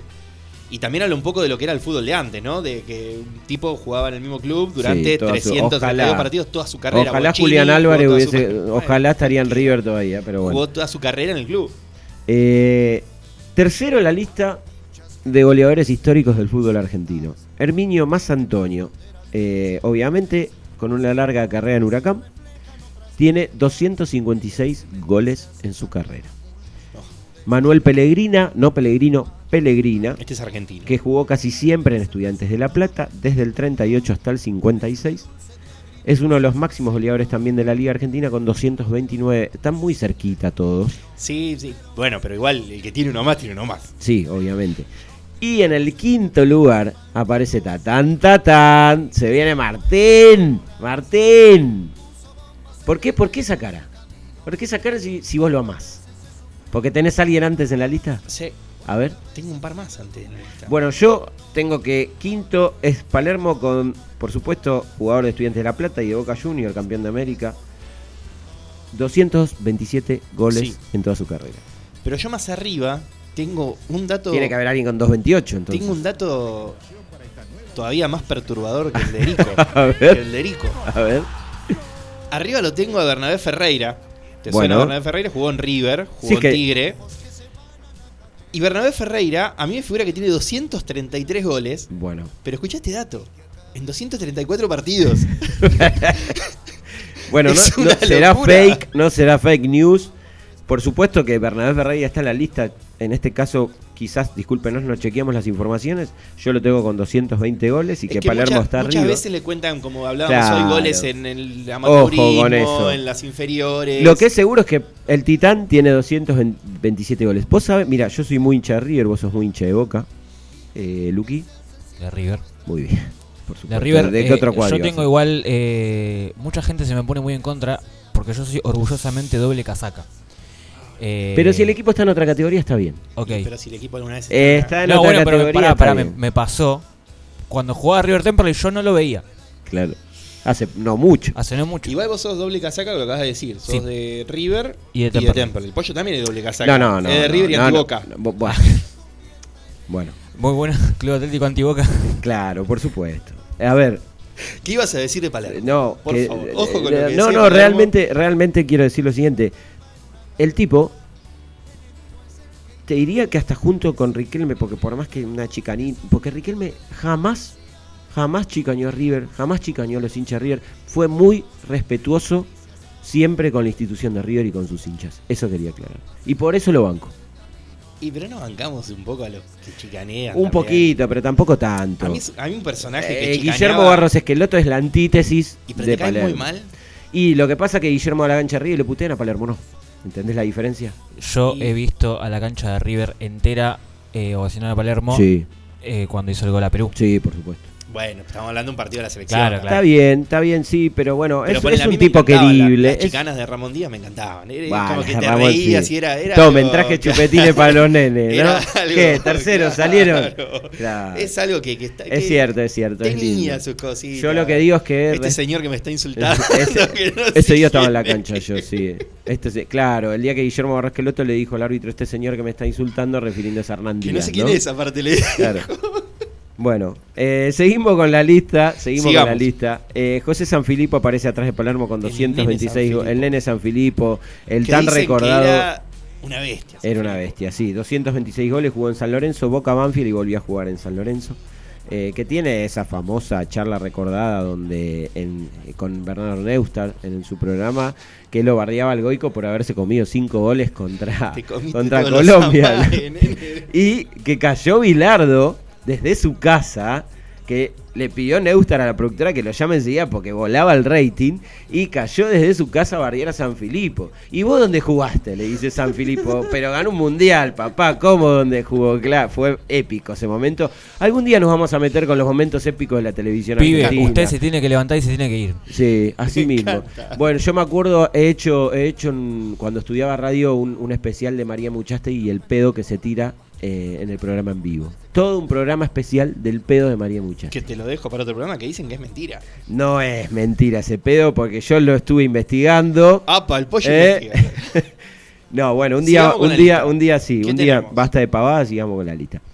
Eh, le sigue Bernabé Ferreira, eh, jugó en Tigre, pero su mejor momento obviamente dónde va a ser, sino en River Plate. El, el futbolista anotó 220 goles. Octavo Ricardo Infante, que jugó en Estudiantes de La Plata, Huracán y Gimnasia, 217 goles en 439 partidos. Este jugó hasta que, o sea, hasta los 80, no sé hasta cuándo jugó. Eh, Oscar Pinino más, si bien pasó por Quilmes, Defensores de Belgrano, Mariano Moreno, Sarmiento, entre otros, se convirtió en figura, sino donde, en River Plate. Y suma más de 215 goles. Y por último, el gran Carlitos Bianchi, el ahora de T o ex de T, que logró sus 206 goles jugando en Vélez Arfield.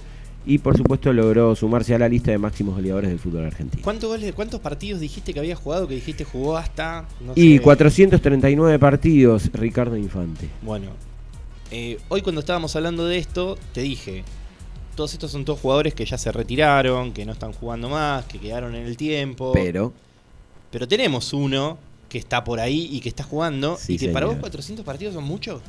y 439 partidos. 750 partidos tiene jugado esta persona. Ya, Bueno. disputados. Bueno, ¿cómo ¿De le dicen? Pepe. Pepe. O sea que se llama José. José. Muy bien. José San. El José Pepe San, San. Pepe San. El goleador histórico de las inferiores de River. Sí. 750 partidos jugados. Bien, 43 terrible, años tiene Pepe terrible. San, Y sigue jugando.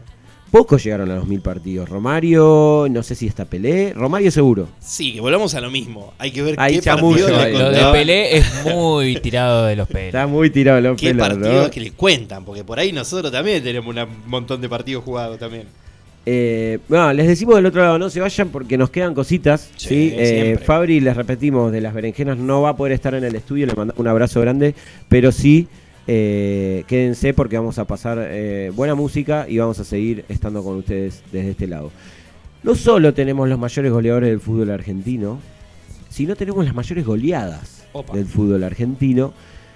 Tenemos una que marca un antecedente que en realidad está marcada como la máxima goleada del fútbol argentino profesional, que fue el 6 de octubre del año 1974, donde eh, Banfield, ¿sí? en el viejo estadio de Peña y Arenales, goleó a Puerto Comercial por 13 a 1. ¿sí? Ese día Juanchi Taberna suma la cantidad de 7 goles, 5 de ellos en algo más de media hora. Y ahora que estoy pensando, nosotros dijimos que Erico fue el primero en marcar 6 goles. Bueno, claro, es antes. El primero. Lo superaron porque acá hay alguien que marcó 7 goles y fue, eh, como decimos, Juan Juanchi Taberna, goleador de Banfield, que ese día hizo 5 goles en media hora. 13 a 1 eh, a Puerto Comercial. Esa es la mayor goleada que está registrada en el fútbol argentino. Pero, pero, ahora seguimos con las goleadas del fútbol argentino. A nivel mundial hay otra goleada. ¿Sabes cuánto? 10 a 0. No, ¿Más? muchísimo más. ¿A 0 es? Sí, 20 a 0. muchísimo más. 80. Mucho más. Sí, señor. Sí, señor.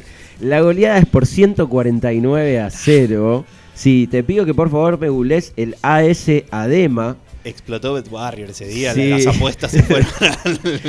Fue, fue, fue, si no me equivoco, en la antesala del Mundial 2002. Eh, a nivel mundial fue la mayor goleada que se tiene registro, que fue la victoria del AS Adema de, de la Liga de Madagascar sobre el State Olympique Limerin por los playoffs del campeonato malgache de fútbol de 2002. Pero ahí algo tiene que haber pasado. Sí, eh, obviamente esta goleada mm, tiene que ver con que la protesta del equipo, eh, en protesta el equipo que fue goleado se hacía los goles en contra. Uno cada aproximadamente 36 segundos. Bien. Eh, Ahora sí. No sé si tenés un- el dato esclarecedor ahí de exactamente por qué, pero la- esto abultado, este resultado abultado tiene que ver con que el equipo goleado se hacía los goles en contra en forma de protesta. Por eso eh, el partido fue por 149 a 0. Y si no me equivoco, el otro equipo no marcó ni un gol, o sea, fueron todos en contra. No, bueno, es genial. perfecto. Y eh, también, a ver, tenemos partidos de clasificación al Mundial 2002, donde Australia juega con Samoa Americana por la Copa Mundial, por la clasificación, ¿no? O a la Copa Mundial del 2002 que se disputó en Japón, donde Brasil sale campeón. Y donde Australia le gana 31 a 0. Obviamente estas debían ser las eh, eliminatorias eh, oceánicas, por supuesto, donde juega Australia, Nueva Zelanda, Samoa. Le gana 31 a 0 a Samoa Americana. Es eh, en partidos de clasificación a mundial es la goleada mayor registrada, ¿no? Por ¿Sabes supuesto. que estaba buscando, ahora que, que contabas esto? No sé si vos sabés la historia de la peor selección del mundo. ¿Cuál es?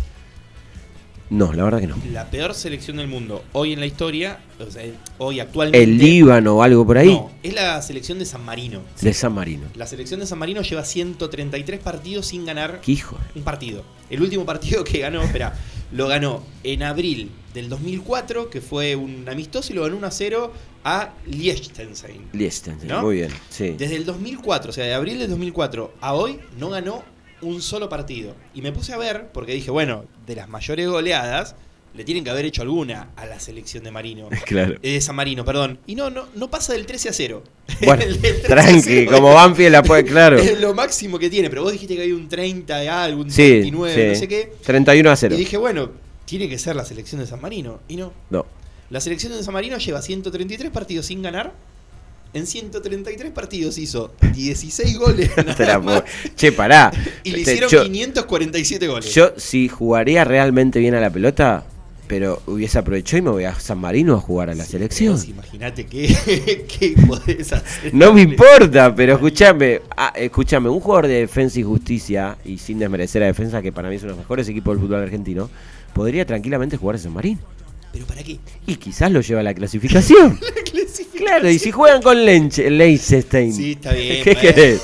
pero aparte de eso, juegan con Inglaterra, juegan con Islandia, juegan con. Tenemos un equipo del interior que en los últimos 20 años aproximadamente, vamos a meternos un poquito con la actualidad, eh, tiene la diferencia más abultada eh, a manos de Argentinos Juniors. Talleres de Córdoba tiene la, di- la diferencia más abultada sufrida a manos de Argentinos Juniors, que le clavó un 12 a 0 en el año 1986. En ese año salió octubre, si no me equivoco, el disco de los redondos. Parece un paralelismo, ¿no? Nosotros teníamos un año, 12 a 0. ¿Cómo terminó? 12 a 0. 12 a 0, sí. Pero también hubo otras goleadas más cercanas en el tiempo, ya los que están del otro lado se van a acordar. Por ejemplo, Independiente le gana a Argentinos 8 a 1.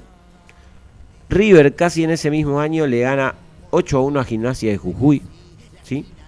Eh, obviamente está el recordadísimo 7 a 1 de Boca a San Lorenzo en el año 2006. Cancha de San Lorenzo. Cancha Perdón. de San Lorenzo. Eh, En ese mismo año, que después también eh, el desencadenante es que Ruggeri se quede para siempre sin dirigir. Sí. Ese año, eh, San Lorenzo se come 7 con Boca de local y 5 con River. Porque hoy a la Es mañana cierto. eh, a mí me gusta ver partidos viejos y me puse a ver River 5 San Lorenzo 0. Mira. Toma, mismo campeonato. ¿Qué fue? El de Ortega por el de, el de. Ortega el día de lluvia por Dos de. Zapata, dos de mm, Farías y uno de Ortega. Y uno de Para Ortega. con la leche de. Eh, Racing 1, River 6 en el año 2019 con el gran Marcelo Gallardo. Casi los goles fueron un calco. La verdad que Coudet eh, se comió el baile de su vida ese día en cancha de Racing. El tan recordadísimo y que fue un partido sacatécnico porque Bianchi después de ese partido lo renuncian, si no me equivoco, fue Boca 1, San Martín de San Juan 6 en el año 2003. Eh, papelón, atroz. Banfield 5, River 0 en el año 2002, cancha de Banfield, yo estaba ese día en la cancha. Hubo represión policial también. River 1, Tigre 5 en el año 2010, si no me equivoco fue en cancha El de último River. partido de. Sí, sí, nos pegaron último un partido del peludo. muñeco. Sí, el último partido del muñeco que ni entró. Dirigía Capa y no lo puso en la despedida del muñeco. Rosario Central 7, Boca 2 en Arroyito. Donde Figueroa, que después termina jugando para el Club Atlético Boca Juniors, marca tres o cuatro goles, si no me equivoco, para, para Rosario Central. Cuatro de la reserva Que según Nico jugaba la tercera o la segunda o la... Hasta el técnico de la reserva fue. Bueno, está bien, supongamos que sí. Está bien, son la- es la reserva de Boca igual. Claro, Obviamente, ¿no? claro. Pero, pero esa Boca, la victoria. ¿Recordás sí. algún nombre de esa reserva que después haya llegado? Mirá, estábamos repasándolo fuera del aire. Los más conocidos eran Boselli y Bracamonte. Y En- Fabro. y Fabro. En la- Ah. en- y Jonathan Fabro. Eh, como mucho, esos fueron los. Matías Silvestre también. que Y Mati Silvestre. Europa. Sí, cuatro. Pará, cuatro- igual Matías Silvestre, campeón mundial en 2003. Sí, pero estamos hablando de cuando estaba jugando en la Sí. reserva de Boca, obviamente. Después hay un recordado 5 a 0 de Godoy Cruz a San Lorenzo en el año 2018. Y el, por supuesto, para mí, porque es en un clásico y por eso lo remarqué y lo puse como más importante, el 7 a 0 de Estudiantes a Gimnasia eh, hace poco. Yo, la verdad, les digo algo, discúlpenme a los hinchas de Gimnasia del otro lado, pero hay que llamarse a silencio de por vida. No solo por el 7 a 0, sino por toda la historia de estudiantes, pero no te pueden hacer 7 goles en un clásico, hermano. Y en un clásico, clásico, eh, clásico, ¿eh? No a River San Lorenzo, Boca San Recién Lorenzo. dijiste que si vos jugás- jugarías más o menos bien al fútbol, te vas a San Marino para jugar en la selección de San Marino. Si vos jugás más o menos al fútbol, sos el 2 de Gimnasia de La Plata y están jugando y ya van 5 a 0 perdiendo, ¿qué haces? No, la, la la chica que, que meto, no sé, no sé. No, no sé qué haría, pero la verdad que comerse 7 en un clásico eh, no se lo recomiendo a nadie. Por suerte no nos pasó.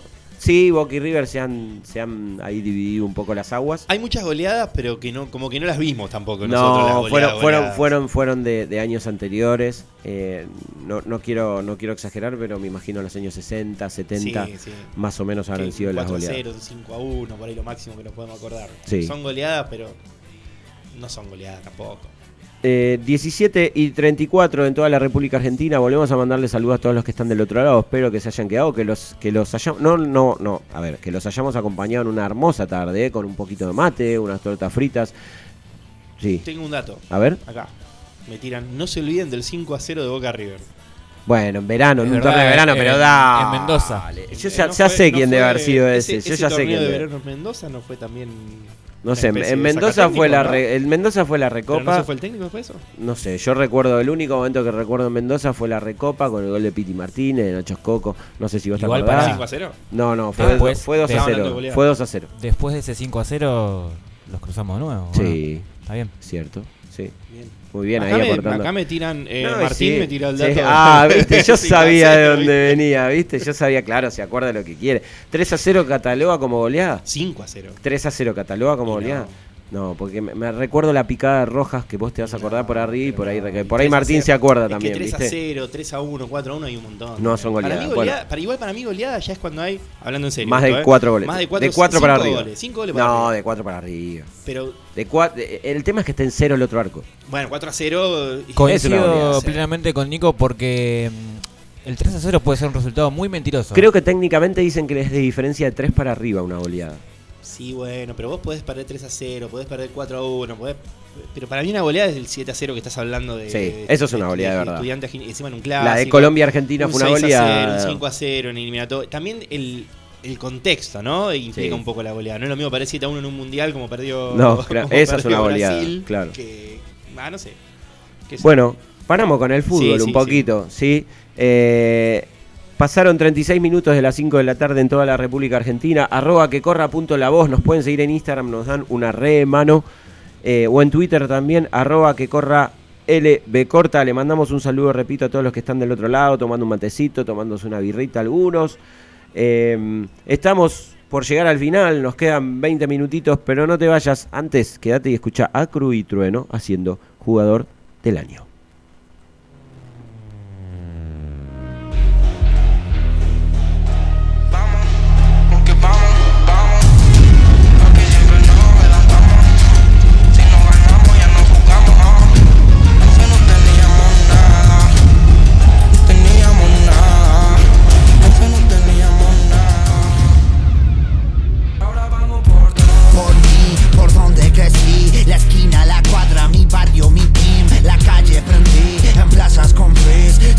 La boca va a gritar el país. Por mí, por donde crecí, reparto la cancha, magia en el botín, gambeta sin fin, pa' esto yo nací, si gira la letra trapo va a gritar el Somos los que venimos del potrero sin regla ni entrenador Con una bola de trapo sin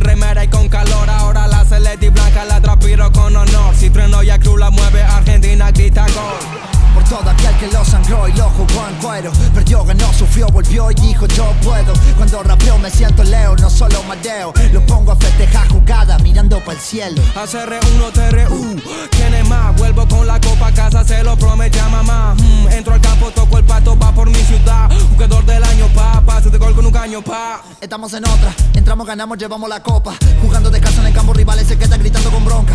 Gole con roca, ves, si esta vez al 10 te toca levantar copa. Después, ganamos la otra Rimando y semilla la grada Nadie lo hacía con rap. Antes no teníamos nada. Digan lo que digan. Por mí, por donde crecí. La esquina, la cuadra, mi barrio, mi team. La calle prendí, en plazas con freeze Si abro la boca va a gritar el país crecí. Reparto la cancha, magia en el botín. Gambeta sin fin, pa' esto yo nací. Si gira la de trapo va a gritar el país. Ah, Acá los guachos juegan para ganarse el pan. Atrevidos anónimos goleando de local. A cruz toca, Trueno mueve. no saben por dónde van. Con la actitud de carada de picarla en un penal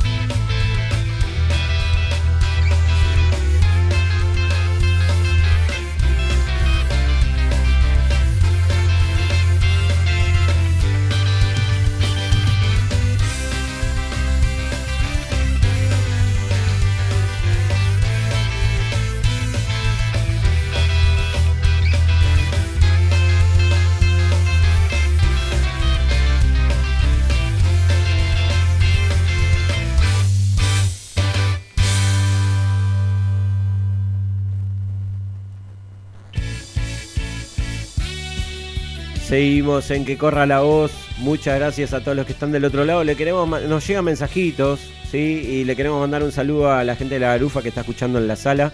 Ahora en un ratito ya se van a poner a ensayar los pibes, practicando el show de Luna Park. Eh, los vamos a tener, vamos a tener el, el- el gusto de tenerlos acá, pero, pero sí, sí. Ya una vez, una vez que ya hayan vivido esa experiencia, para que nos cuenten, porque no es común que una banda emergente pueda tocar en un lugar así. Así que vamos a tener el agrado de tener a Dani, a Mauri y a todos los chicos de la Garufa que quieran venir para que nos cuenten. El que venga tiene que hablar y tiene que decir algo. Sí, por supuesto. Si no, que no venga. Por supuesto. Así que un saludo a Jason, un saludo a Miami. Miami. Miami, un saludo a Juancito, un saludo a todos, a Martín también que está escuchando por ahí. Eh, yo antes te quiero, antes de, de salir del fútbol, ¿cómo ves, cómo, cómo ves esta seguilla de Boca de eh, el jueves por Copa Libertadores con Palmeiras? De El jueves, el jueves por Copa Libertadores de Palmeiras se viene River en el medio, que probablemente jueguen con suplentes, y luego van a ir a, a Brasil a jugar la revancha. La- con una mano de corazón, sé que Boca no sé que sabes que Boca no está otra- jugando bien. otra donde no se puede decir sé que sabes que Boca no está izquierdo. jugando bien, pero es Boca, entonces ya sabemos lo que pasa. digo nada, veces. está diciéndolo todo No, no, por favor, por favor, explayate, explayate. Eh, amigo, hay que salir a ganar. Tenés fe. Siempre. No, bueno, sí, yo también siempre, pero Siempre. Siempre. Por la duda ya estoy practicando cómo putear a Fabra cuando no tiene un buen centro. Ah, bueno. Pero. Pero no va a jugar Colo Barco de tres. No, el Colo Barco no Está juega jugando en la tres. mitad, adelante de Fabra. Hacen un tándem como Alvíncula y. Juega está. Fabra con Audífono y quién. Porque el problema con el Almirón es ese. Ah, no se sabe quién juega por la derecha para hacer el. En un momento lo había hecho con Weigan, ¿no? ¿no? Sí, pero. eh, Uno por ahí no otro juega va. Weingart, por ahí juega. Sí, bueno, vos sabés otro, que. eh, por ya- ahí no juega Barco. Ya por ahí- cerramos con el fútbol, ¿eh? Pero bueno, nos gusta tanto que a veces nos gusta, sin ser un programa deportivo, nos gusta hablar un poco de eso. Eh, yo escucho, miro a veces eh, Fútbol Sin Manchas. No sé qué es. los mediodías, los domingos a mediodía, que es, es Anelo, el periodista Anelo. No, no, a ver, fíjate si podés verlo un día, eh, no se cansa de bardear al Mirón diciendo que es un técnico cagón. Sí, está que bien, va para eh. atrás. Acá tenemos un hincha de Temperley que si quiere hablar de Anelo puede hablar tranquilamente. Eh, Prefiero no emitir palabra. yo, te, yo, te, yo lo que te indicaría es que cambie de, de canal. Eh, directamente. hablando de Temperley. Un saludo a Gaby. Hablando de Temperley, la verdad que quiero felicitar porque el Cele, sean los resultados que se den en las próximas fechas. Te mofo, No, no, te no, no. Te quedaste no, no, afuera no, de, lo, no, de- no. de todo. Lo listo. único que voy a decir es que eh, ya se sabe, porque ayer perdió Almirante Brown, que Sí. los- a, a pesar de los resultados que se den en las dos o tres fechas que quedan, ya están metidos en el reducido. Así que desde acá felicitamos a toda la gente de Temperley y también felicitar a la gente de Remedios de Escalada, Es que salió campeón de punta a punta en la B Metropolitana y va a jugar con San Miguel por una plaza de ascenso. Perdón, felicitamos a Temperley que, como decís vos bien, está metido dentro del reducido. No se sabe todavía cuál va a ser los cruces, porque no saben qué posición del Claro. campeonato va a terminar. Y felicitamos a Temperley, porque yo trabajo con las inferiores de Temperley. Y las categorías inferiores de Temperley todas clasificaron para la ronda final de, de juveniles. Es muy raro el campeonato de juveniles, no sé si sabes cómo se juega, te cuento así muy No es como reserva, no es como la reserva de primera. No. Eh, tiene toda una primera fase donde todas las categorías suman puntos Sí. para el club.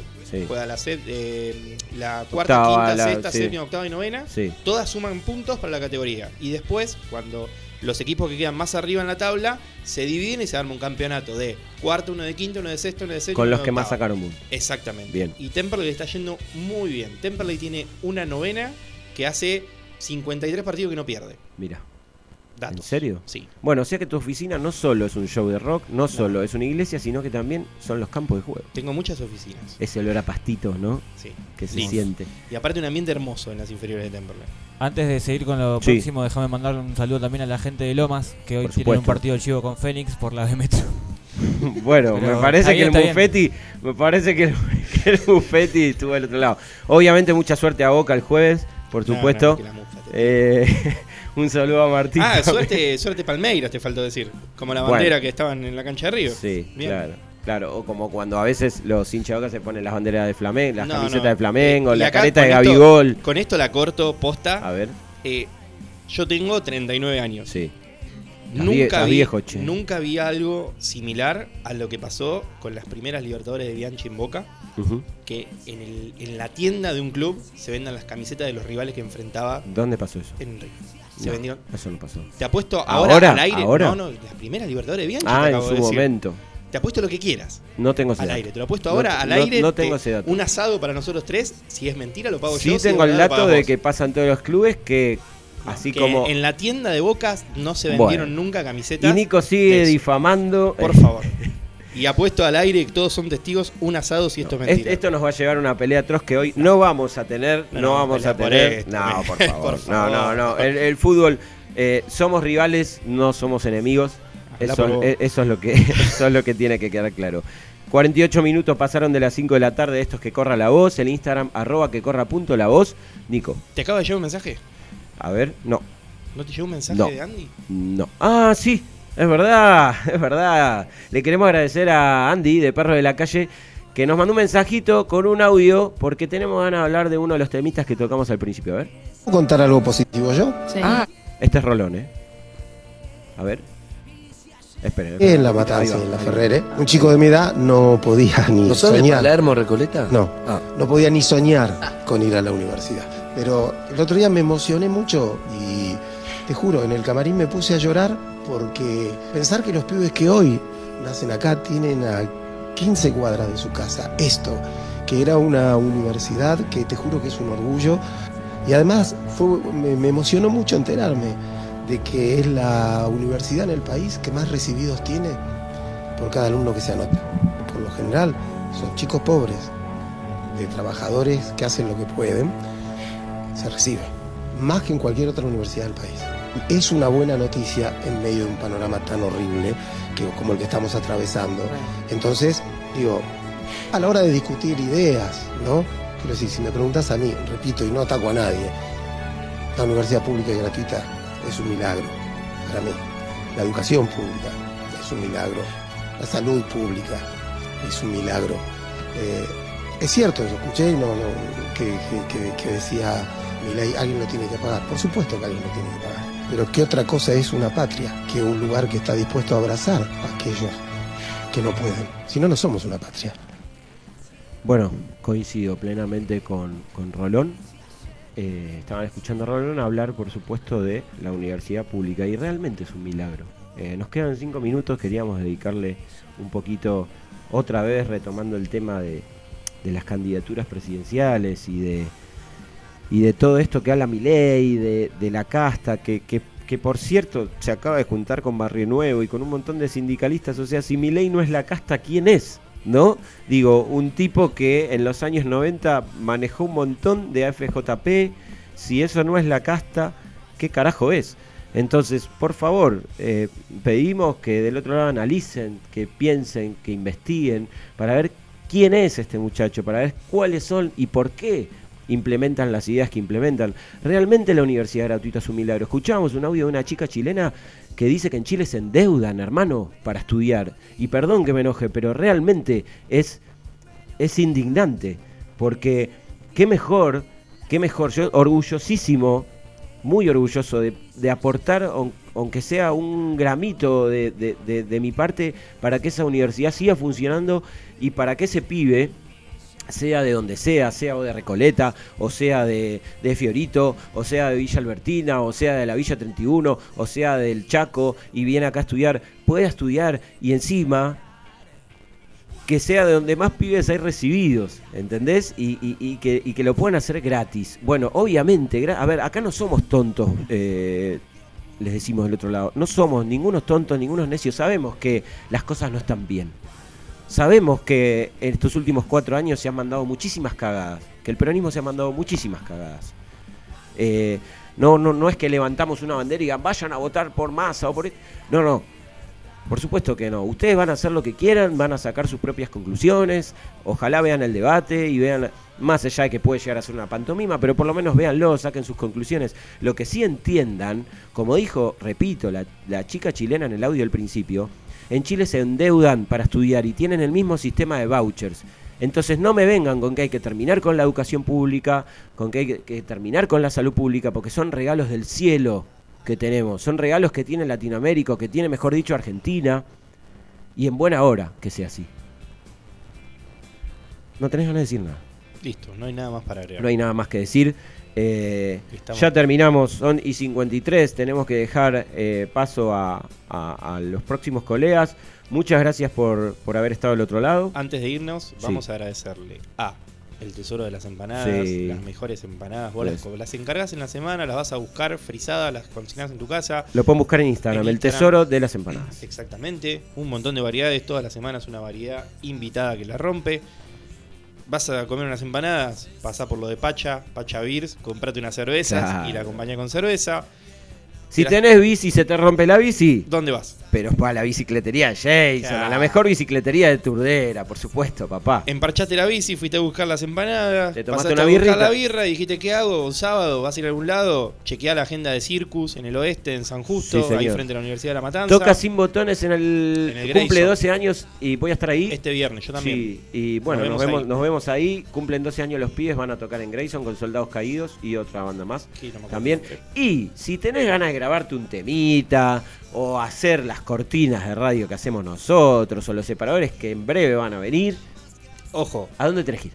tenés que llamarlo a Rodolfo Balsechi, Claro. RSB Producciones, Por supuesto. que no hace solo cortinas, no hace solo canciones de Hace rock, aperturas hace también. aperturas, hace de todo. Así que RSB corta eh, Producciones en, en Instagram y creo que cumplimos con todo. Sí, habiendo dejado todos los saludos, eh, les agradecemos de verdad de estar del otro lado. Hoy, eh, gracias a Dios, pudimos salir al aire. Eh, las primeras emisiones tuvimos problemitas con internet, pero gracias a Dios ya se arreglaron. Así que esperemos que, que les haya gustado el programa de hoy.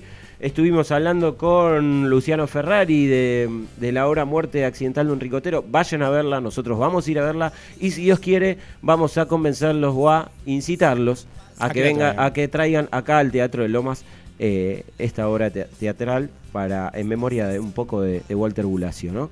Eh, bueno, esto fue todo en que corra la voz. Gracias Nico, gracias Lucky en las perillas, gracias a todos del otro lado. Se quedan con Pez haciendo Somos Fantasmas habitando un castillo. Chau, Cuyo alquiler ya no podemos pagar. chau, chau, chau, chau.